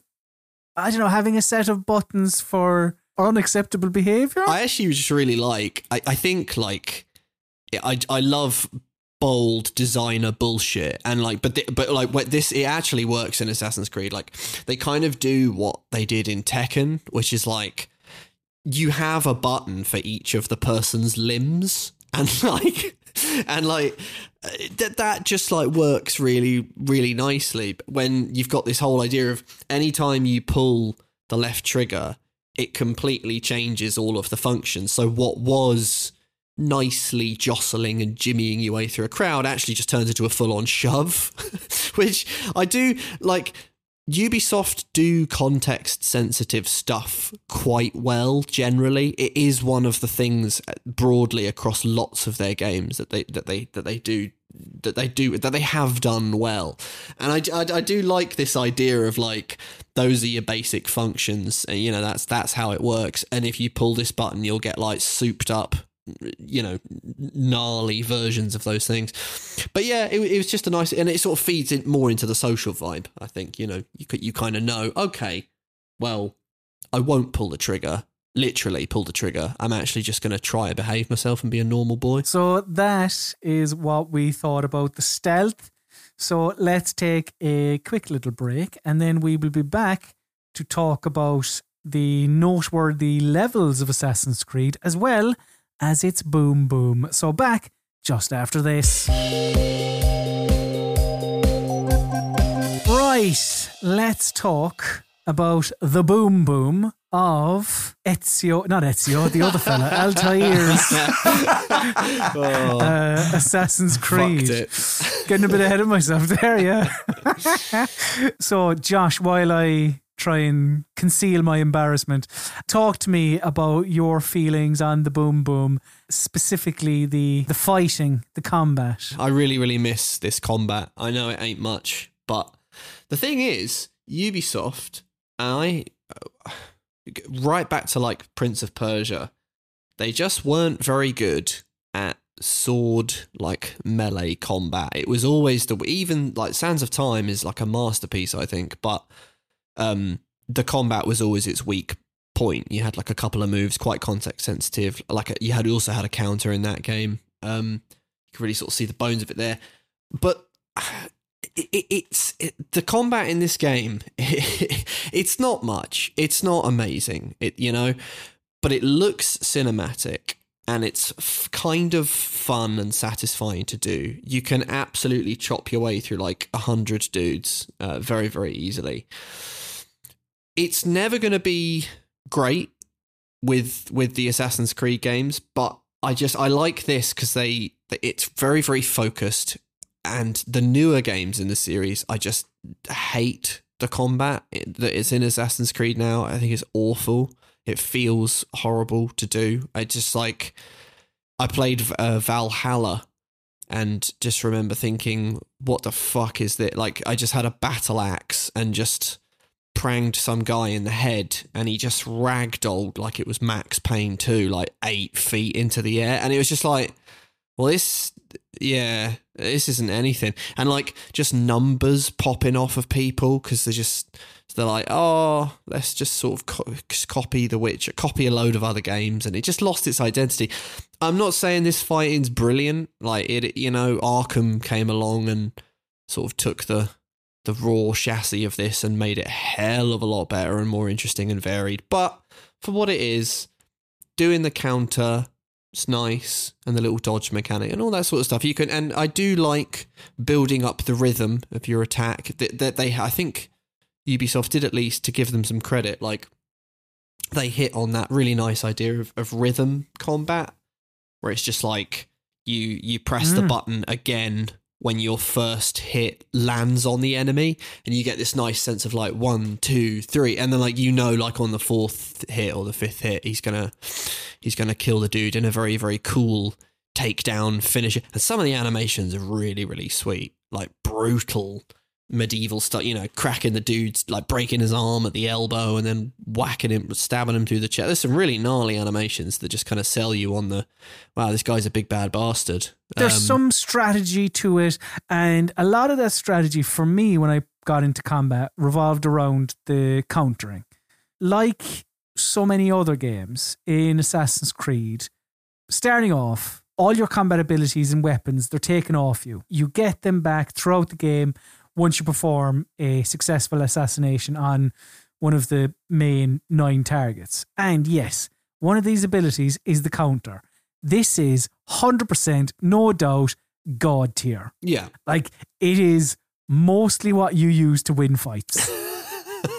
it's easily the best. If you press the button just when the baddie's about to strike, you instantly kill them. Or if I think if they're eh, armored to some extent, you'll knock them back. So then you, if you jump on them quickly, then you'll kill them. yeah At first, I was like, oh, yeah, I'm, I'm well on board with this. But the one issue is that when you're letting the enemies take charge of a fight, when you're letting them lead, that means you're waiting for them to strike. And if there are seven or eight lads around you and none of them are terribly aggressive fighters, it can prolong battles when, you know, you're kind of going, ah, I want to hurry this on a little bit. You just smack him with sword and go, come on. And it, it can just be a bit of a pain when you've accidentally legged it around a corner into a bad guy, and now you're surrounded by seven of his friends, and you're like, "Ah, I, I, so you just go like, could I fight him? Maybe I hide, and then you do that. But anyway, like, I, I think the combat in the first Assassin's Creed is a bit unfairly maligned on the whole. so do i yeah There's a nice flow to the countering, to the jumping on the guards before they get up, then jumping back to countering the next bad guy in the pack. It's not incredible. and I, I want to stress that point. yeah yeah yeah Because I am saying a lot of positive things and I, I do mean them. Some of it may come from a place of me expecting worse. Some of it may come from a place of, you know, just remembering it being slightly different. Plus, I mean, you know, given the improvement in the gadgets in the next few series, uh, the next few entries in the series, if memory serves, the combat improves into the Ezio years. But that, that countering is is is, is good fun. The countering is good fun because I have to be honest that I think anything, any other combat scenario is is is is shit. it's incredibly tedious combat, and the counter was kind of like, all right, I'm just gonna, I, I got the, I got the hang at the counter situation here, and it always looks cooler. It always results in an instant kill for the most part, and uh, like I know what you're saying, Colm. Like you'd stand there, you'd wait, no one would attack, you'd try and get them going again, and then it was a lot of that going on. But I felt that was faster than just going ching ching ching ching over and over and over again.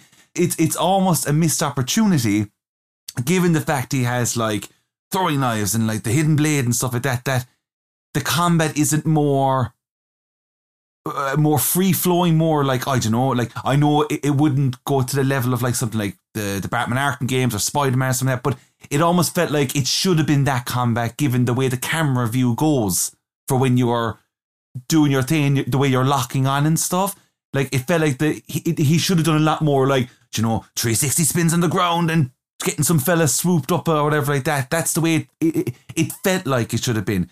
Given as well that you're like able to like run at some guy on a roof and do some mad leap into the air and stab him into the neck. Like, you know, the, the when it's really this is no combat, it was just it was very lackluster. And that's why then like yes, the the, the counter kills are definitely the absolute star of the show, but for for good reason. They're just they're just the most fun and they look the most impressive and they make you feel like you're absolutely dominating. So That's like maybe the most important thing for the of the combat for me, and maybe maybe this is me being a little bit forgiving. Maybe think I'm probably a bit closer to Colm's feeling on this because like. I, because they're really cool and the animations are really really cool I kind of found that I, I wanted the fights to look as cinematically cool as possible. So I would actually find myself doing things that I absolutely did not need to do, but just doing them because I thought that it would be cool if Altair. so like the counter to touch on your guy, the counter is actually just fully just too good I mean, to yeah. the point like it's like well you can just you can just slay entire armies if you just press X at a certain time. But however, there are things where it's like, well, okay, yeah, you can, and maybe that's something they should have sort of nerfed a little bit. But you can also. I found myself just randomly going, I'm gonna throw in a dodge. I forgot there was a dodge mechanic in this game for like 15 years ago.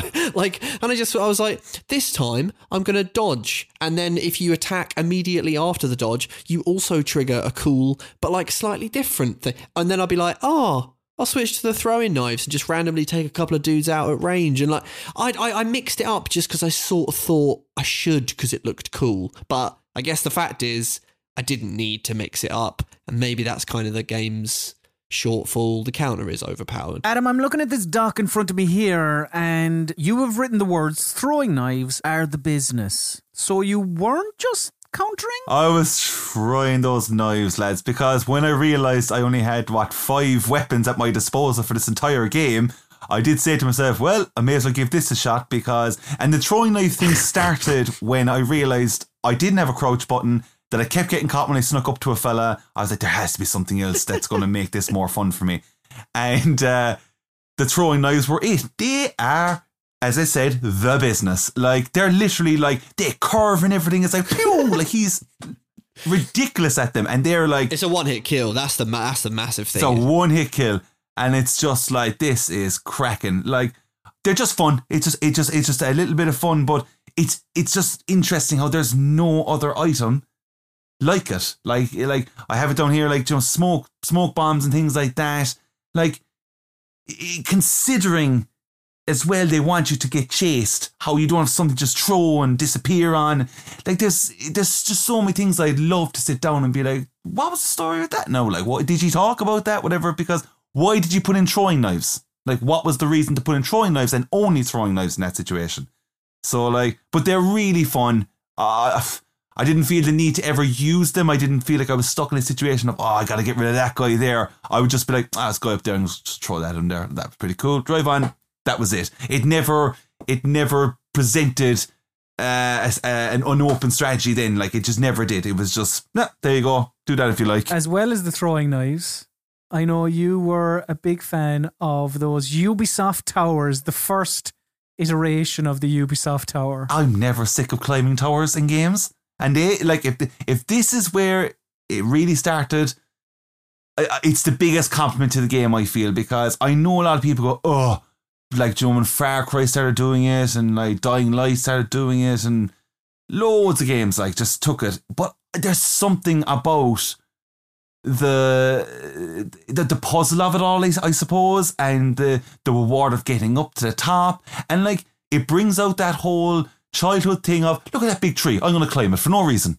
Like that's just it's kind of in your brain that you just want to do that, and like when they brought out the the the, the viewpoint towers and you you scale around, you see it, and you get to do that dive off, like always satisfying first time round, and like those kind of things like they just got bigger and bigger and bigger in games as they went on. And I'm always like, I'm always quite in awe at the level of detail. Like, I think, like, of recent, let's say, like, uh, like Dying Light 2, when I was playing that, like, I remember looking up going, Jesus, it, I can see the top, but it's kind of blurry. And that's all because of Assassin's Creed. I know a lot of people hate it. I know a lot of people don't enjoy them. and it, it, it's predictable. But you know what though?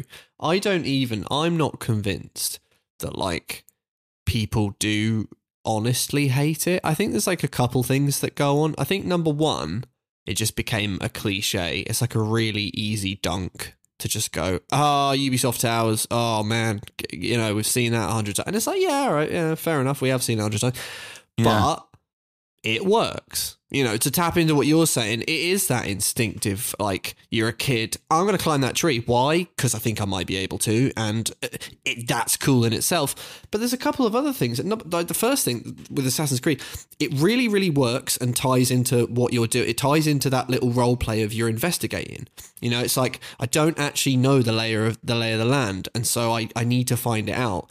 But number two, it's like I don't think people got bored of, of, of climbing towers as much as Ubisoft got bored of it.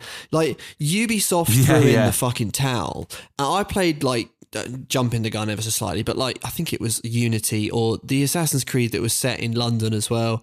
And it's just like they just gave you a grappling hook and like you, you just Batman. And it's like, but the thing is though, in the first Assassin's Creed, back then, mechanically climbing the towers was a puzzle. You had to find a proper, and even in like three and four, you can just Spider Man up any cert. They actually get bored of it long before the grappling hook came along. It's just like, yeah, we just want people to get to the top really quickly. And it's like, yeah, but you've kind of lost the fact that it was it was a real undertaking. It was an art climbing the towers, and that sense of accomplishment, and you get rewarded with the leap of faith. And and I think the ultimate proof of that of it ain't us, it's Ubisoft that got bored of it was Breath of the Wild because that game comes along and it does it in a very different way, and it says you can climb anything, and all you've got to worry about is this stamina meter. But the joy of it came back in because then it was like, oh, but how am I going to do it? I have to stop and in this little nook here and wait for my stamina to go back up. And of course, the reward, just like the leap of faith, is you get to paraglide off the top, and that childish joy comes back in. It's like I 100% agree with you, man. The tower, I think the towers, particularly in this game, and I think they stay good for a good two or three games after this. I still think they're brilliant. I mean, I think the two of you are completely ludicrous.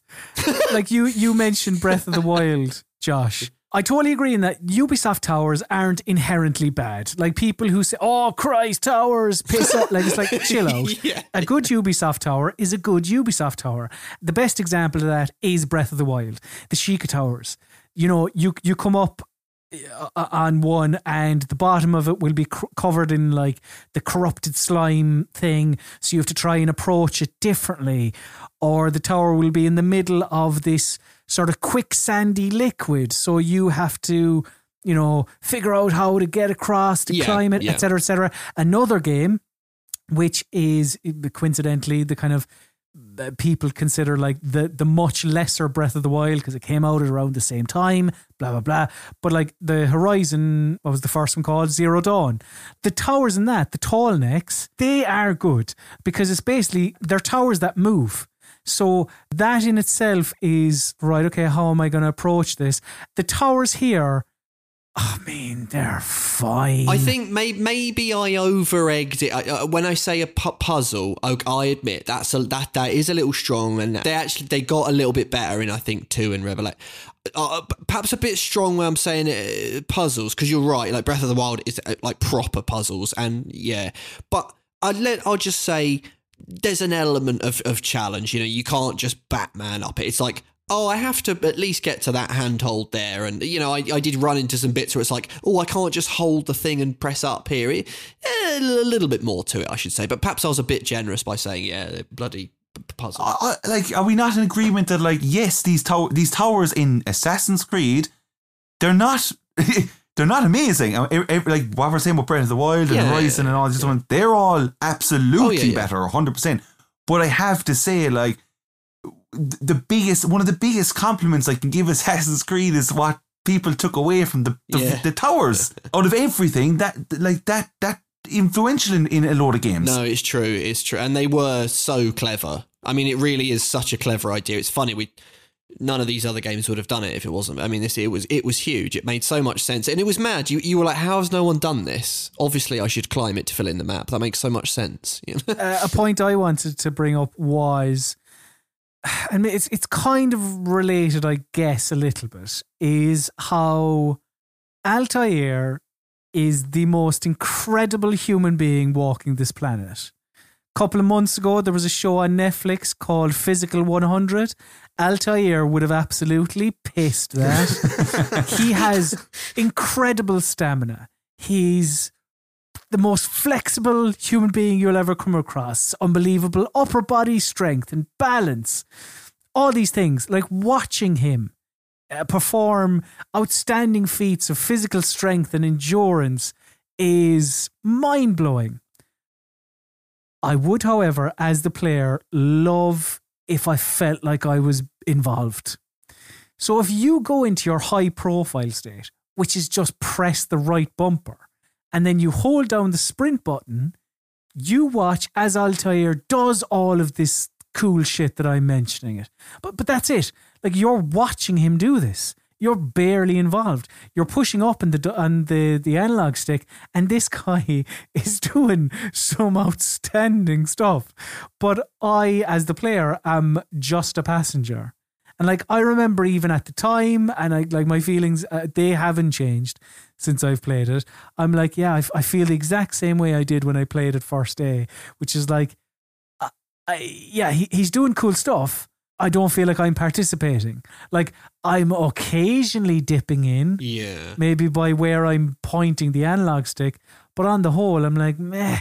I don't really know how I'm influencing the movements of this man on my television. You know. And that's where the context sensitive stuff can be a real a real pain. It's not it's not granular enough. It it does it does maybe a little too much for you. It's not like you know Mirror's Edge, for instance, did a really nice thing because you actually sort of felt like you were doing a lot of the stuff in Mirror's Edge. Like you're like, oh, you've got Yes. to do the move that makes her tuck her legs in and do the roll when she, you know. Whereas this very much is that's not what we want you to worry about. Just pull the trigger and this guy will go nutty. And and I, I do totally feel you on that. It's like I'm just watching a guy.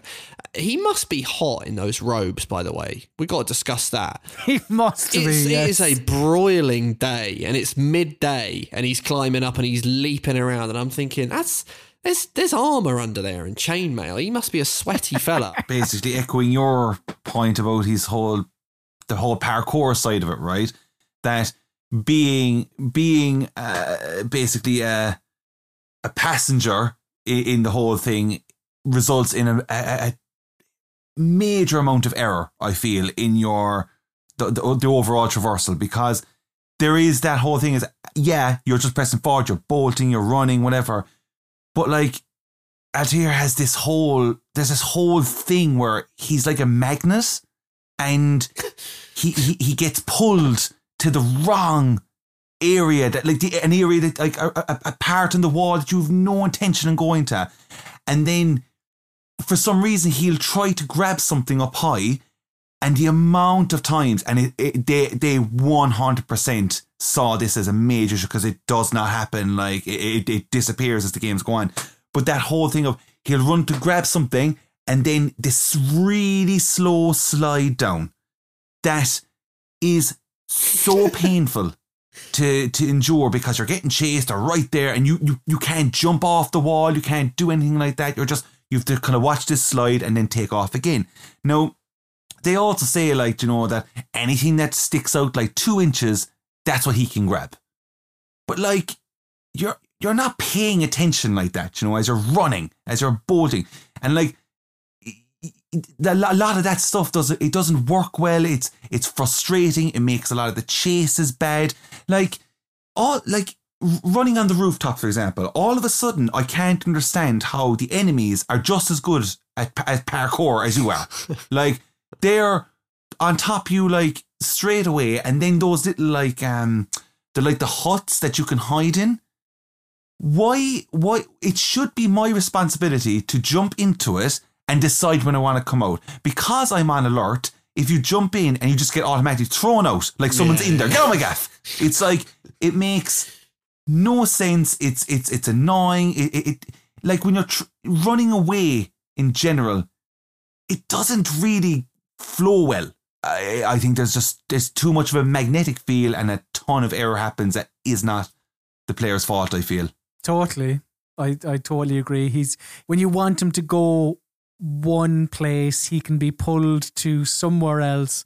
And yeah, it can be very frustrating. Talking about the environments that Altair pootles about in, I know you just like exploring the places, Josh. Yeah, I mean, uh, for me, like, I I sort of still think that like there's something about Assassin's Creed One that's like still a bit magic. It's still really really special. There's something about their the depiction of that place and time. It just feels so just particular and unique.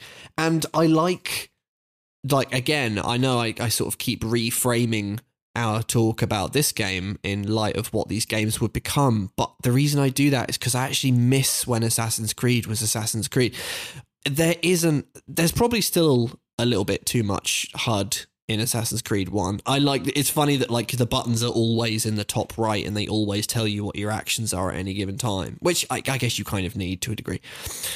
But like the newer games are just insane there's just so much you know everything has those little lines coming out of it and linking it up to other stuff everything is like sort of spidering out like a like a mind map or something wherever you're going and there is something there's a, there's it's there's a lack of clutter or a relative lack of clutter in this first Assassin's Creed that just kind of makes being in each of the in each of the areas a real sort of I don't know, like a, I want to say mind blowing, but like a, re- a real sort of eye opener. I very pleasantly can just spend time in Assassin's Creed 1, uh, just sort of mooching around and sort of seeing. It's, it's pretty part of the reason I don't mind the towers, you know, just seeing what I can see really. And just the little NPCs and their pathfinding and the way they do really seem to just go about their day. And that illusion still hasn't really died down. And it's maybe difficult to realize now just how much that stuff just didn't exist before Assassin's Creed 1 in the way that we know it exists now. We never mentioned that you can also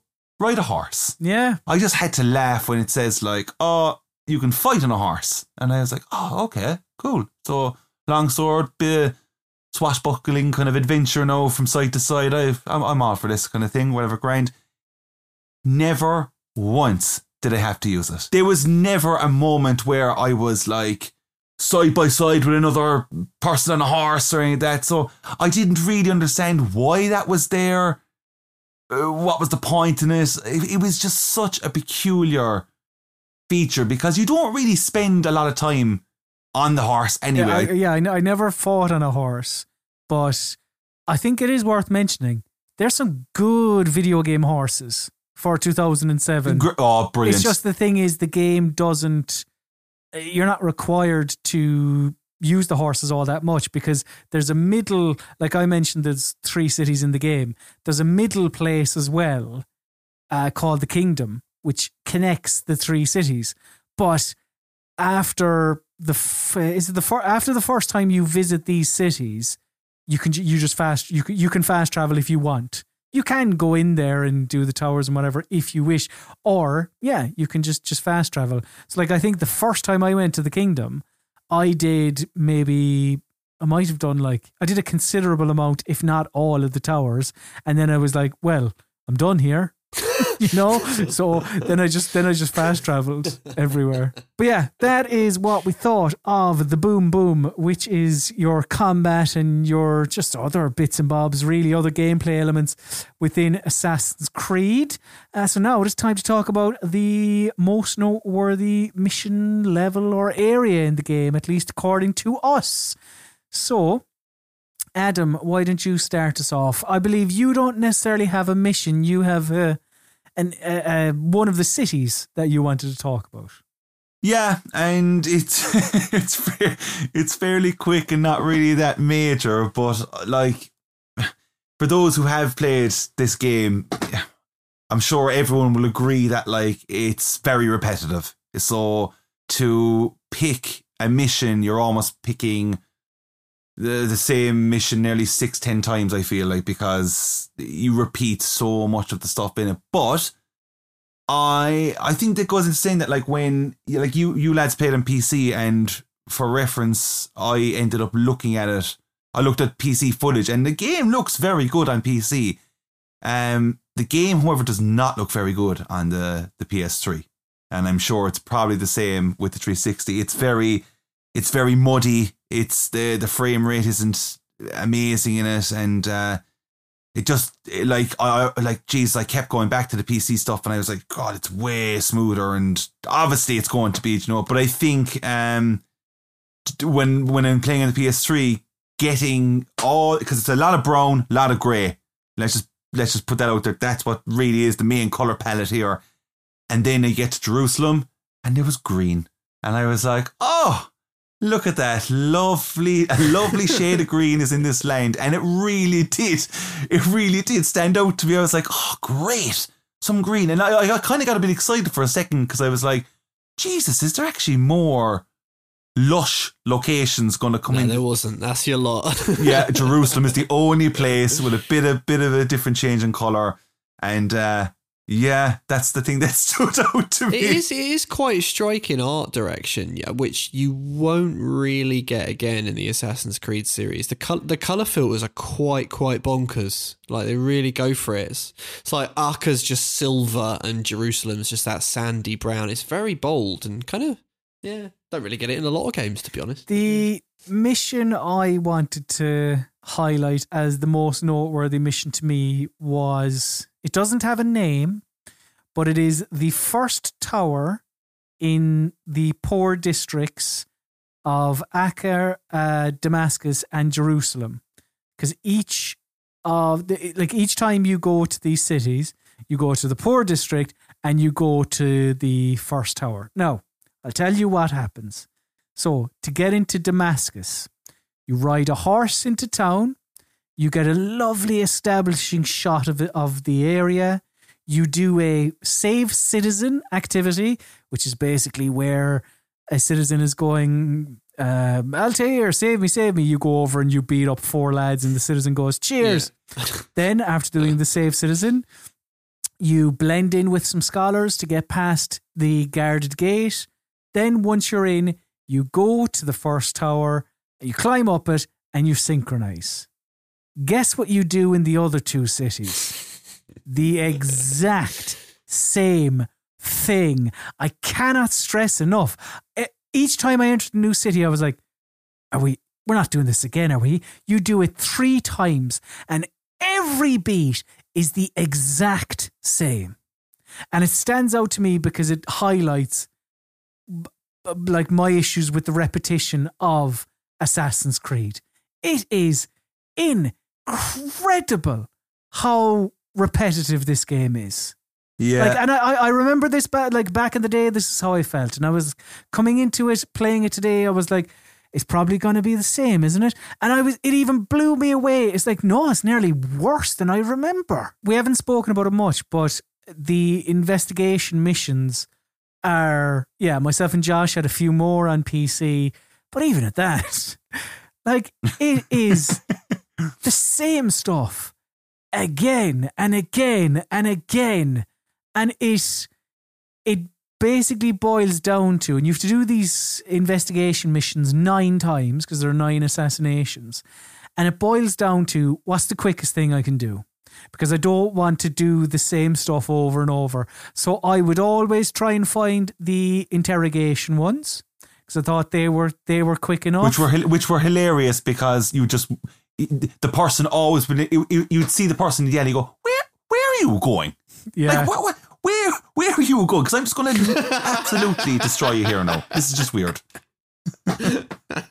Pickpockets were big time as well. pickpocket. Like it would just be what's the quickest things I can do because the variation, and I know it's what kind of why you're going to talk about, Josh. The variation, not always, but would sometimes come in the bosses, and it. I mean, even at that, it's probably maybe I'm being a tad generous with a lot of them.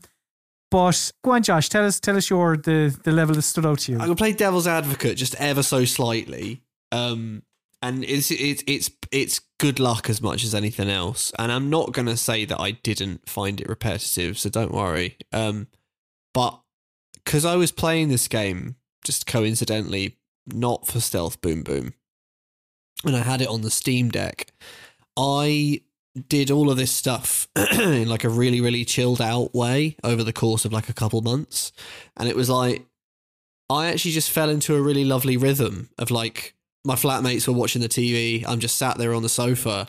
And I just think I, I basically just did everything and all it like I just set a waypoint and just like fairly in like mindless fashion, just go, oh, I'm just going to do everything, just do it, all the pickpocketing. And it was like checklist gameplay. But there's something attractive about like, it's quite a bounded checklist. It's not ridiculously massive like Odyssey. It's just like a little sandbox with nice firm walls. And I know I can tick off all the bits. I, I, obviously, it is repetitive. I'm not defending that bit of it. But I just sort of fell into a slightly more pleasant routine of it dipping in and out over the course maybe of a couple of months. But yeah, agree with all points. Um, the one that I wanted to pick out, the mission was uh, the Merchant King's Party, which um, for me is the most interesting. I think of the nine assassinations. It's um, uh, there's a well, there's a big bad merchant king um, who it, it, it is humorously evil. Um, and like lots of the villains in this game are uh, like brilliant, like chin strokey, outrageously evil people.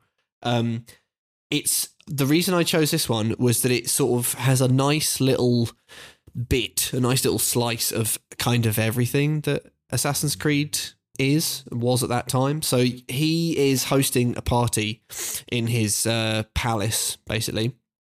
Lots of people cavorting, having fun, party atmosphere, but you know, quite exclusive. You can't just uh, you can't just go in. You you got to kind of work out how you can get into this complex so it involves a nice bit of parkour because you can sort of you, the way I got in was that you can climb up an adjacent building like across the street, and there's like a little bit of like a crane with a little plank of wood in the air, so you can sort of hop onto that and then hop over onto the castle walls, and then it's got like you know that thing that Assassin's Creed does where that like Ubisoft are almost afraid to give you the cutscenes. Like it's a cutscene, but you can still move Altair around inside the cutscene. You're just yeah, doing yeah. that on the ground level of this party, sort of blending in in in, in a way.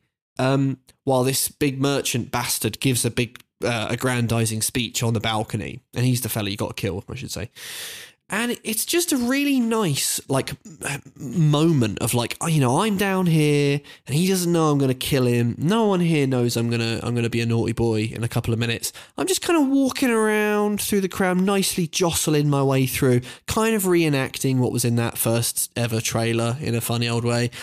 And there's a nice little twist where he sort of raises a toast and everyone's like drinking his wine at his party and stuff and he's poisoned the drink. And like everyone, uh, you don't drink because you're a you know disciplined monk assassin. Um, he drinks, and then everyone drinks, and everyone starts keeling over and dying like a horrible choking death. And it's just like a it's just like a cool bit of like little shock dramatics, utterly predictable because it's suspicious how they're all drinking this wine at this exact right moment. But whatever they do. And then the, the sort of the reveal of he sort of walks away having killed all these people. And then you've got to kill him. And the way that you kill him you have to climb up the fountain right in the middle of the courtyard that this party's going on where all the all the people are sort of gathered around. So you leap up this sort of angelic statue then onto this little trellis thing. Then you leap right up to the high balcony um, and do sort of like a leaping assassination thing at him. Just really really cool. And like i managed to do it so that I didn't alert the guards and trigger a tedious. Like I just sort of straight away just muller the guy and then cue the ridiculous conversation they have in the dream space. But yeah, I just sort of thought it's got everything that these game that this particular game like wanted to be at that time, all wrapped up in one sort of slice. So I just thought, yeah, that's that's that is Assassin's Creed. So yeah, those are the areas or missions that stood out to us. So we're going to take a quick break and then we will be back to talk about a lot of the stuff actually Josh was talking about there when we discuss the story and if we have anything else that we want to mention as well on top of that. So yeah, we're going to take a quick break and we'll be back right after this. All right, then let's get into the narrative of Assassin's Creed, did it give us the same feelings as an epic novel or film? I, if I could be so bold, I'd like to start us off, lads. And of course, Colm. Before we talk about Altair, I wanted to talk about the modern day stuff. The thing that if you bring it up, people are going to go, oh my God, that was an affront to God. The modern day things in Assassin's Creed were an absolute disgrace. Well, I'm going to say it to you, and I'm going to say it in a low tone. I'm going to whisper it so nobody else hears. I think in Assassin's Creed, the video of that game that came out in 2007, the modern day stuff is pretty decent. All right? Ooh. And I, I, I will explain myself. I will explain. Don't jump down my throat, lads. Please, dear God, let me explain myself. So I didn't go uh, on about the Desmond Miles modern day bits of Assassin's Creed too much when I was giving you the story synopsis. So I'll outline it a bit more here. And basically, how it works is that on average, every two or three assassinations as Altair, you the you the player are transported back to modern day in uh, Abstergo, where you assume the control of the kidnapped bartender Desmond Miles. The ma- he's the fellow who links Abstergo to Altair, and ultimately the location of the pieces of Eden, which is what the Templars want. And each time you're transported back, you're having conversations with the comically but wonderfully evil Warren Vidic. It pains me every time not to say Vidic. Or the helpful but a little bit boring Lucy Stillman, who, as I said, played by Kristen Bell, Veronica Mars, Good Place, Frozen, Kingdom Hearts, blah, blah, blah. And every time you play as Desmond, again, I just, uh, uh, midway point, just talking about the game that came out in 2007, talk about the wider shit maybe in a bit. But like here, Desmond is, I think, is pretty good. Like he's reacting to things for the first time, and you're hearing these for the first time, so he's a good conduit. Uh, you know, he he doesn't know what's happening. Neither do you. You're both uncovering the mystery at the same time, but he wants to know what Abstergo's endgame is. And there's a conversation he's having with Vidic uh, where Desmond Miles is talking about how some of the things he's coming across in the Animus, he thinks they're historically accurate. And I wanted to play this clip. This is uh, what Vidic says to to Miles when Miles says, "Yeah, I, I, some of this just it's not it's not what's in the history books." So have uh, the first voice you'll hear is Desmond Miles. Second is Dr. Warren Vidic. Some of the stuff I'm seeing in the Animus, sometimes it seems wrong, untrue, like the history is off somehow. It doesn't. It doesn't what, Mr. Miles? Match up with what you read on an online encyclopedia? What your high school history teacher taught you? Let me ask you something. Do these supposed experts have access to secret knowledge kept hidden from the rest of us? There are books, letters, documents, all sorts of source material from back then. Some of it seems to contradict what the Animus is showing me. Anyone can write a book, and they can put whatever they want on its pages. Anything. Used to be, we thought the world was flat. Some people still do. Yes, and they publish books about it.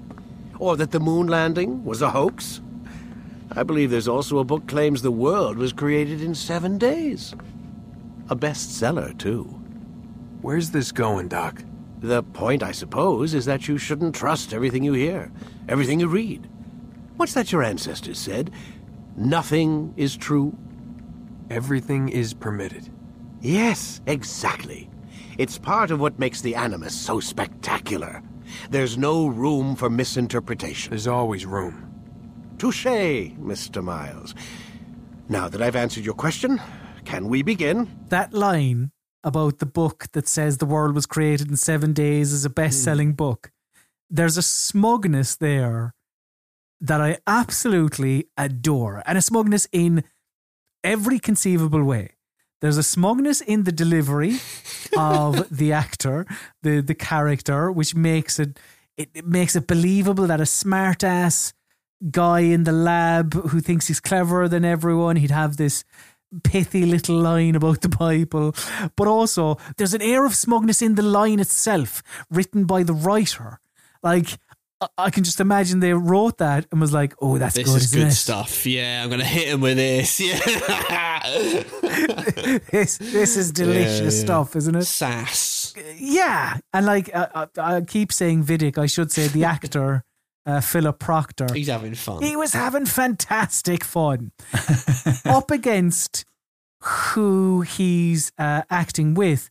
I think it stands out even more because I really enjoy Kristen Bell. I, I watched Good Place start to finish, really enjoyed it. Forgetting Sarah Marshall is, uh, I mean, I haven't seen it in a while, but I remember it being decent. I don't know if it holds up. Yeah, yeah. She's successful in her own right. She's in, you know, Frozen, etc., etc. Had she was Frozen before this? No, Frozen was like 2010s. Wasn't You're it? right. Like th- this may have been her getting her feet wet when it comes to voice work, and honestly, it sounds it in the performance. Think of your favorite Kristen Bell performance, right? Now, absolutely strip it of every ounce of character and purpose. I think she is dull as fucking dishwater here. Yeah, yeah, for sure. I have a clip where she's talking qu- about quite a heavy thing. Sh in this clip, she's talking to Desmond about how Warren Vidic, I think Desmond is saying, you know, oh, he's, he's an asshole, he's whatever. And uh, Lucy says, well, he, he saved my life. And then she goes on to explain how he saved her life. So I'll, I'll play this first and then I'll, I'll come back and talk about it. They came in while I was sleeping. Three guys. Guns. They dragged me out of bed. God. The worst part is I knew them. One guy, Richard, we ate lunch together sometimes. And now he was gonna. They were cracking jokes. I tried to pull away. He hit me. And that's when he told me I was going to die. Christ, what did you Nothing. do? I kept telling myself it wasn't real. And then Warren was there, shouting at them to get away from me. And they listened. Jesus. He's not a happy man, Desmond. I wouldn't even say he's a good man, but he saved my life. They never came for me again, and he promised they never would. You're still stuck here working for these nut jobs. But I'm alive. it's not bad as such, but it's just, it's absolutely lifeless. Like here she is describing a fairly traumatic, and I use the term fairly, traumatic incident, and the peaks and troughs just aren't there at all. Yeah. Like, I don't know if I missed something in an email where she says she's blocked it out in order to cope, and that's why she sounds flat. But I don't think I did. No, I think it's just I was looking at her filmography and like lots of the more interesting things she did are like forgetting Sarah Marshall was like 2008.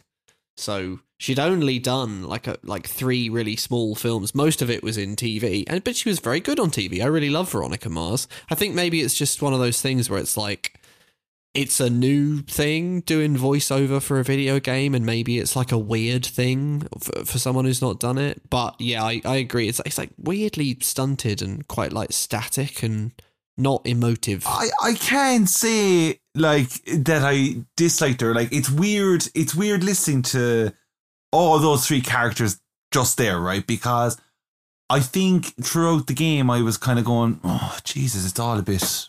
Is it all a bit naff or something? I don't know what's going on here.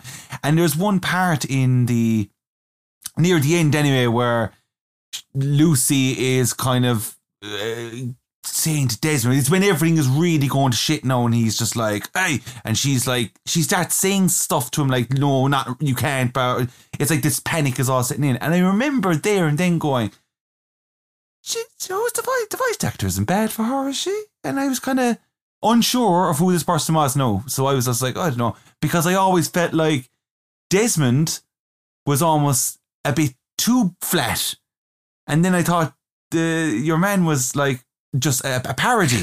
it was all a bit weird. But um, I didn't think she was bad, nor did I think the other two were that bad. I, I, I don't think anyone really stood out. Eh, There's something about their tone in general. It overall made it feel like, I know, I know some people might go crazy here, but I think it's the, the room that they're in the whole time, and the the general aesthetic and the the atmosphere is kind of there, it felt quite Half Life ish. Yeah, yeah, for sure. Yeah, I think it's that it's that cutscene thing, right? It's like the weird, like they sort of Half Life did that well, like, where like it had cutscenes, but they weren't. You were always in control. It, it does kind of make me laugh that like Ubisoft kind of wants that. It wants that idea of like, but the, but it just has to have big exposition dumps and stuff. Uh, uh, but it's like, yeah, you can you can sort of press a little press a little button every now and then while people are talking just so you can which did you did you what did you guys think of that? I think it's such a weird little like nothing mechanic. You just, you just press it whenever there's a glitch in a cutscene. You just have to Absolutely weird. Just just what the hell is that about? they want to zap you awake to make sure you don't go and put the kettle on. Right? I mean, they, for for the for the listeners who haven't played it, yes, during a cutscene there'll be a glitch, and if you press, as far as I can remember, Any button, any yeah. button, you get a different camera angle. yeah, it's just sort of nothing. One thing to just kind of say about the voice, the voice as well, is that like it doesn't necessarily help either when uh, these conversations are all taking place in that one room and they're all standing in awkward areas of the room looking at each other and like visually for as I said for me it's not amazing so there's very little expression I don't know I think like even that the um, clip you play Colm of of Lucy talking to Desmond and stuff like I feel like if they if that was in the game where they were sitting down looking at each other and she was just using her hand gestures and I mean, perhaps, but it was it doesn't. Her voice is still like blah. An animator could zhuzh up the model as much as they want. They're not going to get much out of what Veronica Mars has laid down in the studio. yeah, weirdly forgetful. The main thing about the modern day is the mystery and intrigue. Every time the animus spits you out and you take control of Desmond Miles, you know, all right, I'm going to find out more about who Abstergo is, Mhm. how they connect to the Templars or to the Assassins or to Altair or Yeah. how I connect to Altair, the Assassins or the Templars or whatever. I need to figure out all this all this stuff, and waiting for one of the, uh, uh, Lucy or Vidic to go home so that you can jump on their computer. yeah yeah Th- like there, there is definitely a thrill there. Now there isn't a thrill in going around a large space that has two or three points of interaction and you know you go to a place and you're like oh no nothing has changed there and it's just a bit slow and ah, it can just be a bit it can just be a bit cumbersome and annoying. But that mystery 100% pulls you through. I, I definitely agree with you there because like for me personally when this when I first experienced the whole modern side of it in in 2007 I definitely was like what's this? And then in my mind going why am I back here again? Why am I do why aren't I doing all the cool stuff that like I've been looking at for the build up of this game? Like what what's it? So I was kind of like just it was going over my head. I was like wow I just want to just run around and do all the cool stuff. No, after playing the game I found it the most interesting part of the whole game for me. I thought it offered this like I, I loved hacking the computers as you said and like uh finding out more information. I think it, it offered this like odd sense of paranoia that was constantly going on.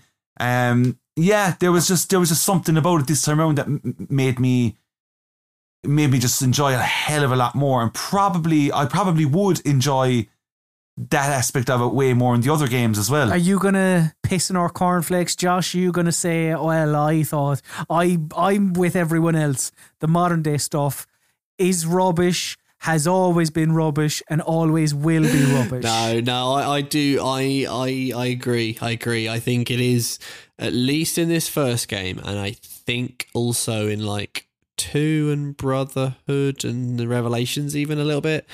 I think the Desmond stuff is is pretty good, and I it's easy to forget. Well, now because it's just so bonkers now, and I have no idea what's going on. And now and there's like aliens and gods and magic and crazy stuff. Like, but it, it you do forget like this really was like a real shock thing. This was really different and it was really bold and it did work, at least in this game. You know, I agree.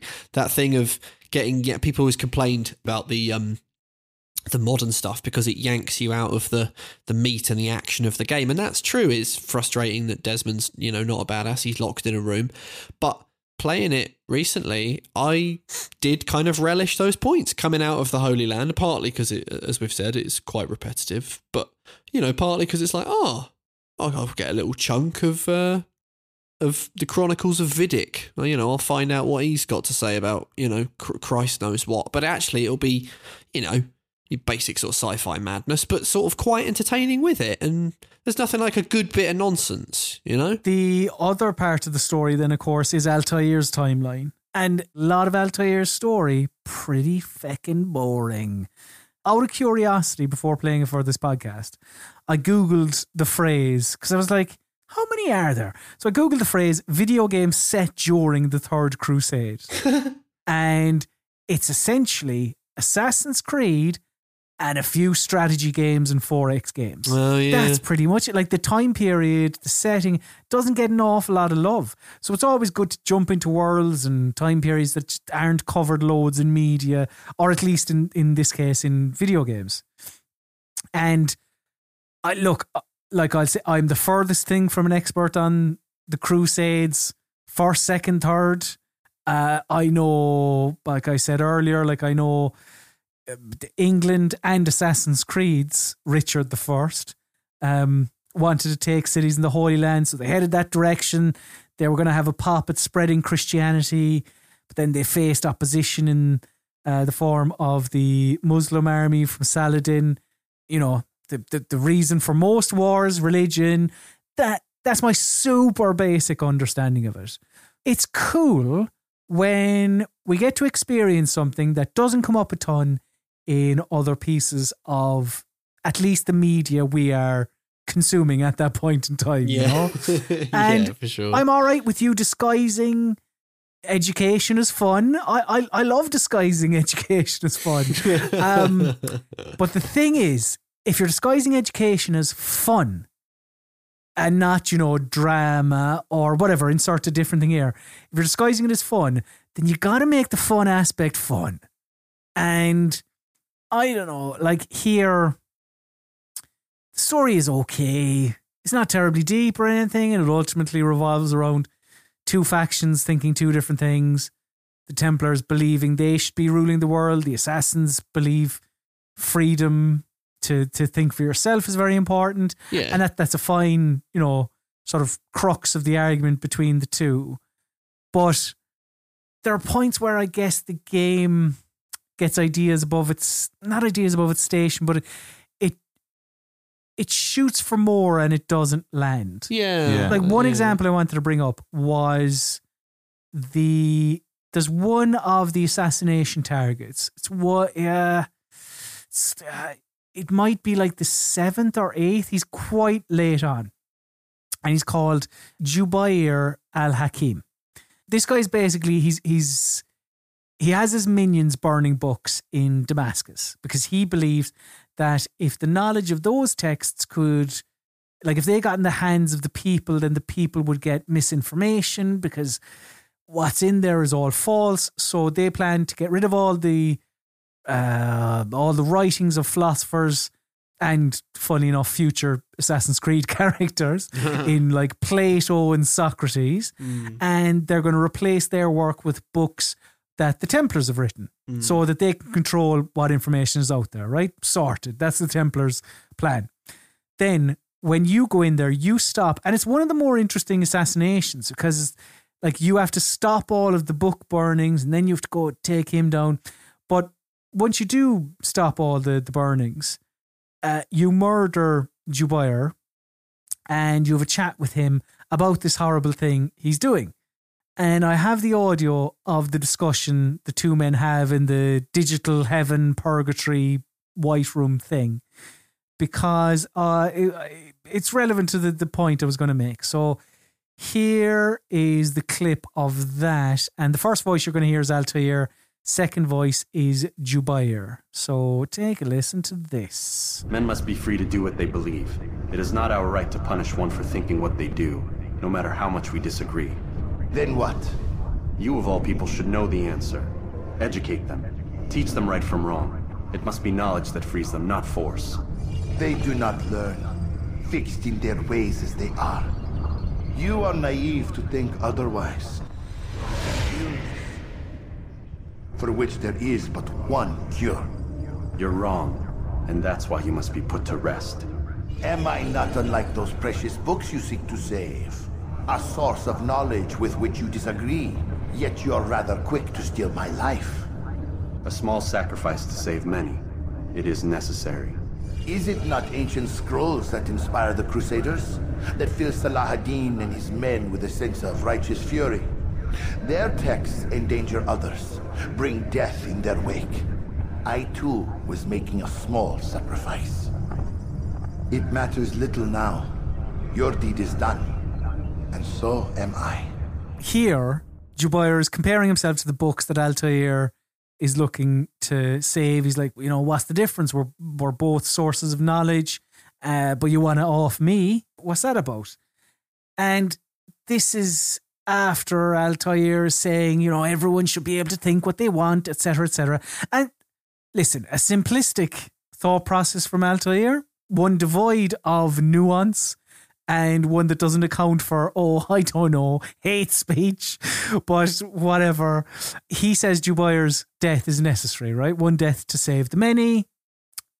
But when Altair uh, he kills Jubair, he goes back to the assassin bureau in Damascus, which is just your kind of your um your safe room, basically. He's chatting to the fella behind the counter. And Altair says something like, Jubair believed he was doing the right and righteous thing, just like everyone else I've been killing. Ah, that's weird. Ah.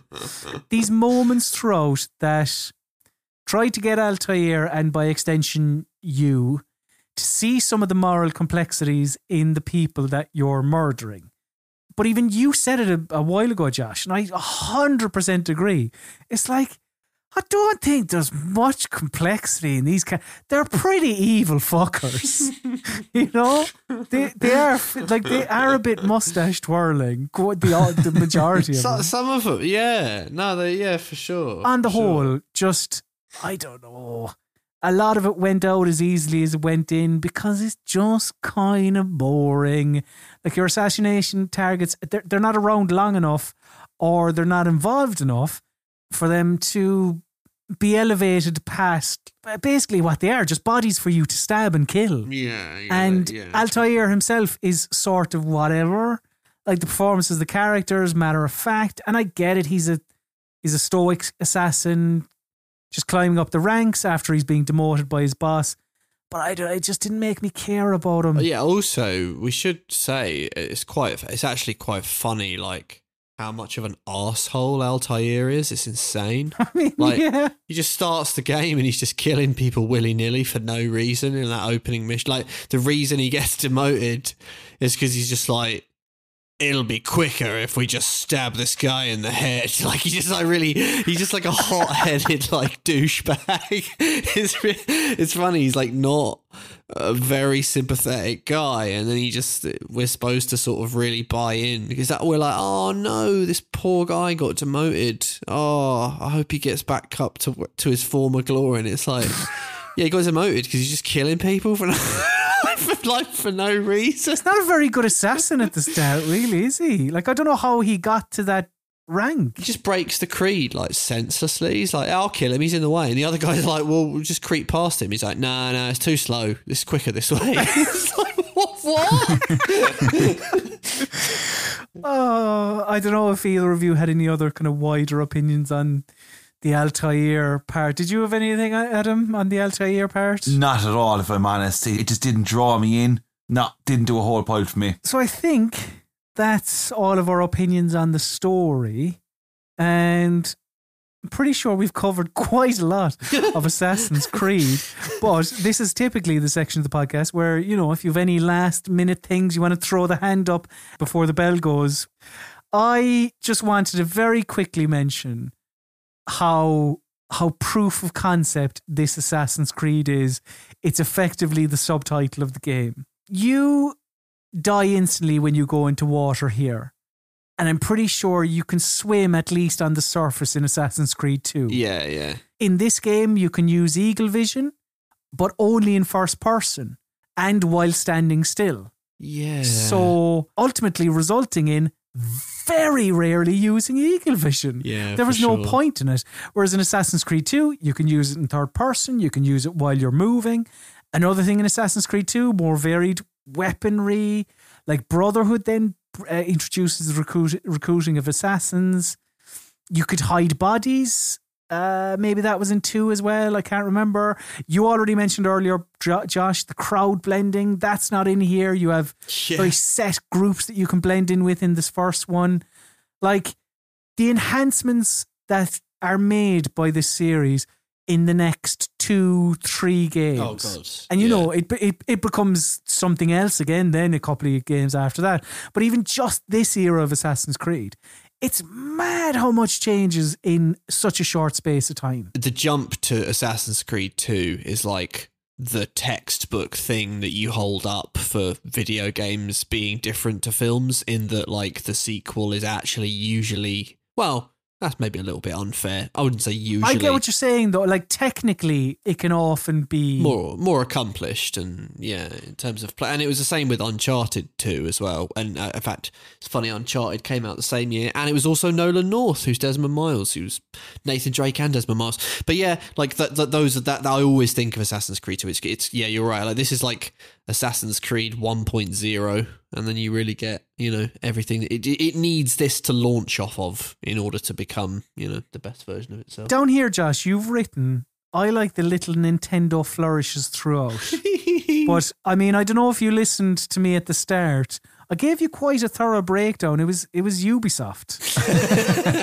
you did you did um yeah there's a really there's a nice little scattering of like odd little touches and that like ubisoft it, it should be known now like I, and I think just it, Nintendo generally is just very, very, very, very popular in France. If you look at like the Rayman crossing over with the Rabbids, you know, Mario plus Rabbids and all that sort of stuff. I, I think Nintendo is just a real guiding light on Désilets's work and on the studio's work. But like, just Altair being a big bastard and like getting stripped of his rank and all his shit. Like, that's just what happens to Samus in every Metroid game. And then after everything, he gets one piece of his gear back and eventually gets back to the super badass he was right at the beginning.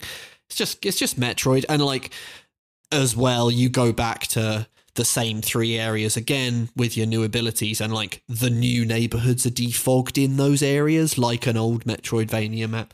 There's also like a nice little uh like flourish of like Zelda where you get like uh every kill that you do you have like the feather that you sort of drag through the blood which I really like as just like a nice little it felt similar to me that you get in in in Zelda games where you have that sense of like the repeated like ritual. It's it's it's it you run the risk of being repetitive but there's also like a nice comfort in like oh, I've just done that thing and it fits very, very neatly into this other thing. And I know what's going to happen. And he's going to do the feather thing. And then I go back to Masyaf and then I give it to him. And it's just this nice, it's like when you do a dungeon on Zelda, it's like, I got the gadget for that thing. That helps me do that dungeon. Now it's back to the overworld and I can, it's unlock this little bit over here. It's this nice little rhythm, this little sort of miniature loop of play. That is what we thought of Assassin's Creed. So, lads, to kind of come down a little bit and relax, let's play a game, but a slightly different game to one we've been playing the last couple of weeks. Every episode of the Stealth Boom Boom podcast used to see me test the gaming knowledge of my co hosts with a simple game I used to call Trivia Espionage Action. I mentioned this on the podcast two weeks ago. How we were going to be changing things ever so slightly, and the more things changed, the more they stayed the same because we're going retro and we're you know if it don't if it's not broken don't don't fix it josh. Indeed. and we are going to be doing a little game. Myself and josh used to play on an old podcast of ours. And that game is called at least on Stealth Boom Boom, temporarily, unless any listeners can give us a better name. It'll be called Who Am I? And a much, the rules much more simpler, right? In Who Am I? Basically, how this works is I give five clues to the identity of a video game character, and you, Josh Wise, and you, Adam Carroll, must give me the correct answer. All you have to do is say stop and then give me said answer. And given the nature of this podcast, the video game character in question will be from a stealth slash stealthy video game. And look, I will not listen to any complaints from either participant if they have a problem with the character I have chosen. You get the clues once and once only, so listen up and listen up good. Let's play temporary name Who Am I? Clue number one. When you hear me speak, you'll probably think I'm much older than I am. Clue number two. Actually, I should probably mention I'm pretty powerful. For example, I can make things appear where there was nothing. And I can move doors too. It's pretty cool. Clue number three. I've never attended any sort of formal education myself, but someone I'm quite attached to most certainly has. Hmm. Clue number four. In fact, as soon as the connection I'm referring to in the previous clue was broken, I wasn't long for this world. Hmm. Very, very conservative play. And finally, clue number five. I've never seen the film, but It's a Wonderful Life has had quite the impact on me. Stop. Josh Wise. It's uh it's Clarence from Penumbra. Is it? And this week's winner is Josh Wise. I, I nearly knocked a load of stuff off my table there because I heard it's one five. Because this is the game we talked about. yes, indeed. So yeah, like I mean, to give you an idea, sometimes there'll be games we've done here. Sometimes we have a massive spreadsheet. and Maybe it'll be a game, a character from a game in one of those games. well, you could have said that at the beginning, Colm. I mean, if you remember, um, Adam, I did say, given the nature of the podcast, the video game character in question will be from a stealth slash stealthy video game. And I also said I will not listen to any complaints from either participant if they have a problem with the character I've chosen. That's enough quizzing for this week. We'll be back in two weeks' time with something similar and maybe with a name. Who knows? But now we need to take a quick little break and then we'll be giving you our verdict on Assassin's Creed. All right, now it's the time of the podcast where we are going to be telling you, giving you our final verdicts on Assassin's Creed. But before that, let me tell you what people were saying at the time about the game. So, for GameSpot, uh, Kevin VanOrd gave it 9 out of 10. And they said, quote, huge, gorgeous world that feels wholly alive. Joyous mix of stealth, action, and platforming, and tons of small details will constantly amaze you. Uh, Anthony Burch of Destructoid gave it 5.5 out of 10 and said, quote, Assassin's Creed is a disappointing, repetitive game filled with horrendously long and unnecessary cutscenes, a boring plot, tedious chores, and significant difficulty problems. It's a game with a few great ideas, but absolutely no idea how to implement them. Michael Donahoe of One Up gave it B minus and said, quote, It attempts a lot of ambitious things and it almost succeeds at every one. But it's apparent that these grandiose ideas may have been a little too much to master the first go around. But hey, at least the groundwork is laid for a killer sequel, right, Ubisoft?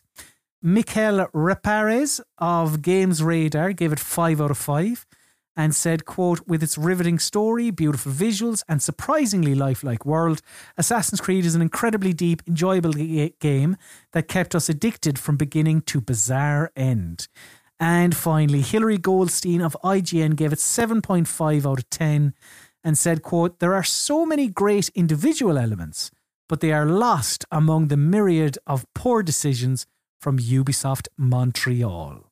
But lads, I say it every week, but it, it bears repeating. None of those opinions matter. the only opinions that matter are Adam's, Josh's, and Colm's as we bestow badges of approval or disapproval on Assassin's Creed. So, how this works is that each of us will give Assassin's Creed a rating, and that rating is either a pass, a play, or an espionage explosion. A pass, simply, we don't think you should play this game. A play, we think you should play this game. Or an espionage explosion, we really think you should play this game. All rationale for ratings is entirely up to whomever is bestowing the badge of approval or disapproval. So, let's give our ratings of Assassin's Creed.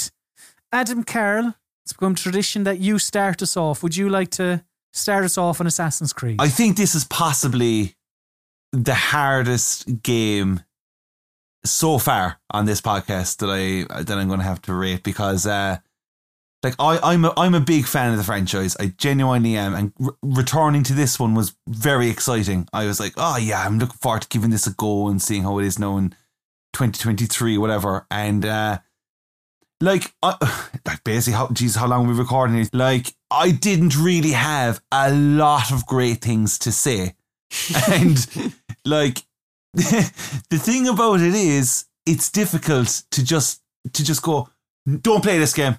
Uh, just don't. Like but it's imp- it's an important game. It, it's an imp- it's an, it's an important piece of video game history i feel. And i think for anyone that is just genuinely interested in the franchise uh, like geez i don't know who wouldn't have played this yet really but like if if you're interested in the franchise is it fair to say to somebody oh uh you should definitely play it, like or or miss it or just skip it and go straight to two or something like that. It's hard. It's a it's a hard call because I don't. I think the game is repetitive. I think uh, it has a ton of issues, and I do think the the franchise gets a hell of a lot better as it continues on, even from the start of two. Like two is just such a big leap as we've discussed, but like I just don't know what to say about this. I think if you're really wanting to know about the story, do you just catch up and read up on the story and just drive on. I, I think that's, I would say it's okay to do hmm. that. I've been thinking about it all week and I feel that I am going to have to say pass because it's not that the game is extremely long or anything like that, but I just, you play an hour or two, you get the gist of it. And I think from for the most part, then you just end up kind of criticizing, like I did, and uh, y- there's not a whole pile to really have fun Mm. with, and it, it it is just extremely hard to tell somebody to play the first Assassin's Creed in 2023.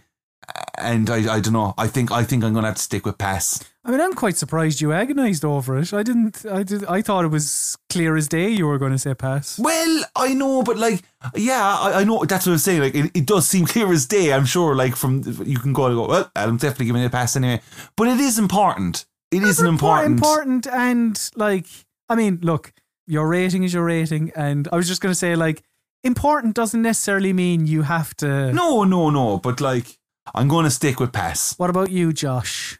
What are you thinking? I am going to give it a play, and I'm going to say that the reason that it's a play is that the say the stuff that really dates it, um, are also the same things. That that time has had a weird effect on Assassin's Creed, and I think where the series has gone has has has had a really powerful effect. And it's a unique case, I think, on Stealth Boom Boom, where the very things that date it and and set it apart are also the things that in the fullness of time actually make it more interesting. It's it it, it really has become a if you played any assassin's creed game in the last decade this is now so different in so many ways from what you've played that it that it is compelling in its own way. I agree that the the story is actually really surprisingly interesting and you know not shit, and lots of the mechanics feel a hell of a lot more sort of grounded and weighty. And it's simpler, and yes, it's repetitive, and it's you know it's not it's not perfect, but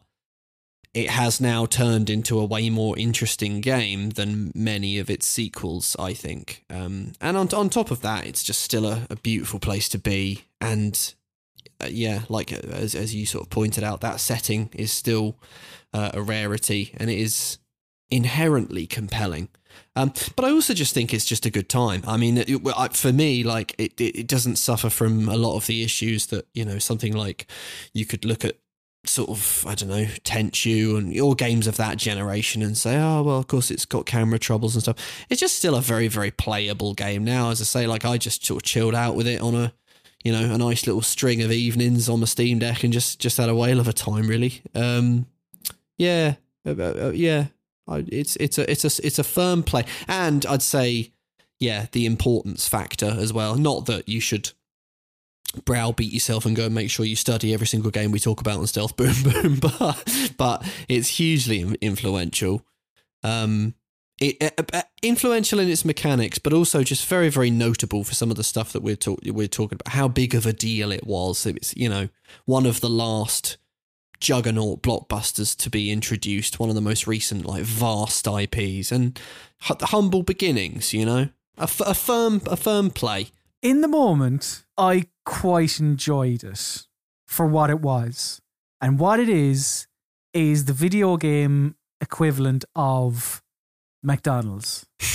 it's like it hits a spot, you know, you get that dopamine rush mm. when you're sitting atop the tower and you press Y and it does the swirl around and it's like, oh yeah, the actions you are doing in Assassin's Creed are just so hollow and so repetitive. But it fills a gap, you know? Stick on a podcast or stick on a bit of music, play Assassin's Creed, climb a few towers, jump into a few hay bales. You'll have an all right time. Yeah, yeah. but it's fucking boring as well, you know? like it's it's just there are parts of it that are so boring and Mm. it's just the same thing over and over and over Yeah, yeah. which is why ultimately I also end up on a pass. I spent, if I check my Steam, I'd have to open it. I don't have it opened, but I think like I gave this a, like I did a lot of the towers. I I Mm. didn't shy away from doing stuff. I think I put like thirteen hours into this. Yeah. I'm just op- opening it here in front of me. I played it for 14 and a half hours. That's how much I played of Assassin's Creed. So gave it a good A good whack. Yeah. so like again, it's that in the moment, it's like, oh yeah, this uh, bacon double cheeseburger is pretty tasty. But would I recommend people go to McDonald's? Like, uh, if you're starved, yeah, uh, sure. but but like, Well, I mean, we should because we should also say, I got obviously all of the play pass espionage thingy. It's all as you say, like up to how we want to define it. Exactly. I do think an interesting little thing is like when I say that, I do mean play and not play to completion. If if if someone said, "Shall I play Assassin's Creed?" and I went, "Yeah, for a couple hours," that would get a play from me. In my head, that's how I think about it anyway. Um, if it was like, yeah, if play means should I play it through to the end credits or, or must I, then may- maybe not. But yeah, yeah. but, the- but then again, then again, that's that's the beauty of the the rating system is entirely up to. Little side note: the only time we have agree all agreed on what on something is the first is the first game, which was Sly Cooper and the Thievius Raccoonus. Every other hmm. game has had differing opinions. Excellent. Excellent. Which, is quite which is quite good, yeah. It's quite good. So that's Assassin's Creed. Phew. A lot of chat. The, certainly the biggest game we have spoken about on Stealth Boom Boom thus far. So I know we went in depth on a lot of things. Hopefully you enjoyed it, whether you're an Assassin's Creed super fan or or otherwise. But yeah, that's Assassin's Creed. We can put that to bed because we need to think about what we're going to be talking about on the next episode of Stealth Boom Boom. Because on the next episode, we're going to be discussing a game that Ginny Wilkin of GameGrin called, quote, a stealth apocalypse game that takes some liberties with its setting, but brings it all together with strong mechanics that keep the player feeling vulnerable. Toby Roundel of a Big Boss Battle said this game, quote, perfectly meshes zombies with the charm of modern British culture. And the Mad Welshman, that's the name of the website, they said, quote, I find myself overall looking forward to whatever evil thing the game is going to throw my way. Yes, on the next edition of Stealth Boom Boom, we're looking at a game that genuinely couldn't be further from Assassin's Creed if it tried. Because on the next episode of Stealth Boom Boom, we're going to be discussing, reviewing, dissecting Basingstoke.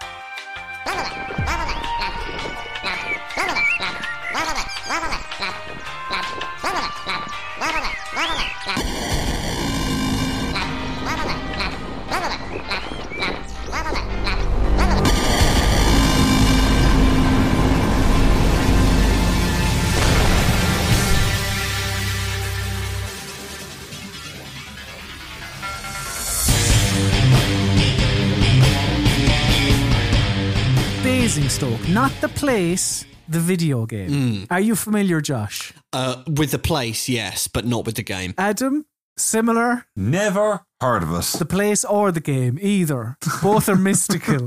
Uh, well, yeah, this is I, I, yeah, I can't stress enough.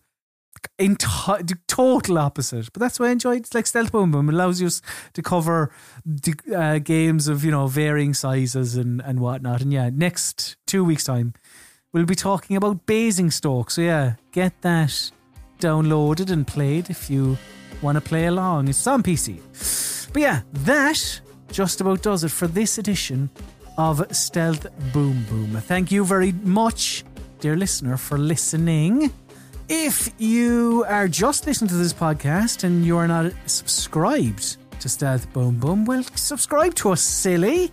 Then you will never miss a future episode. We're on Spotify, Apple Podcasts, Google Podcasts, Amazon, wherever you get your podcasts. We are there. Search for Stealth Boom Boom and get us subscribed. You can also follow Stealth Boom Boom on all your various social networks. Just search uh, Stealth Boom Boom. You'll find us there. And you can also follow all of us, as well, the three of us, on social media. I am at Colm underscore Ahern. Adam is at Adam Zokes. And Josh is at Joshy Wise. So now, lads, now it is time for my least favourite part of the show. This is the part of the show where we bid the listener adieu. So say goodbye, Adam Carroll. Goodbye, everyone. Say goodbye, Josh Wise. Bye. And say goodbye, Colm Ahern, Sloan, Guffaw.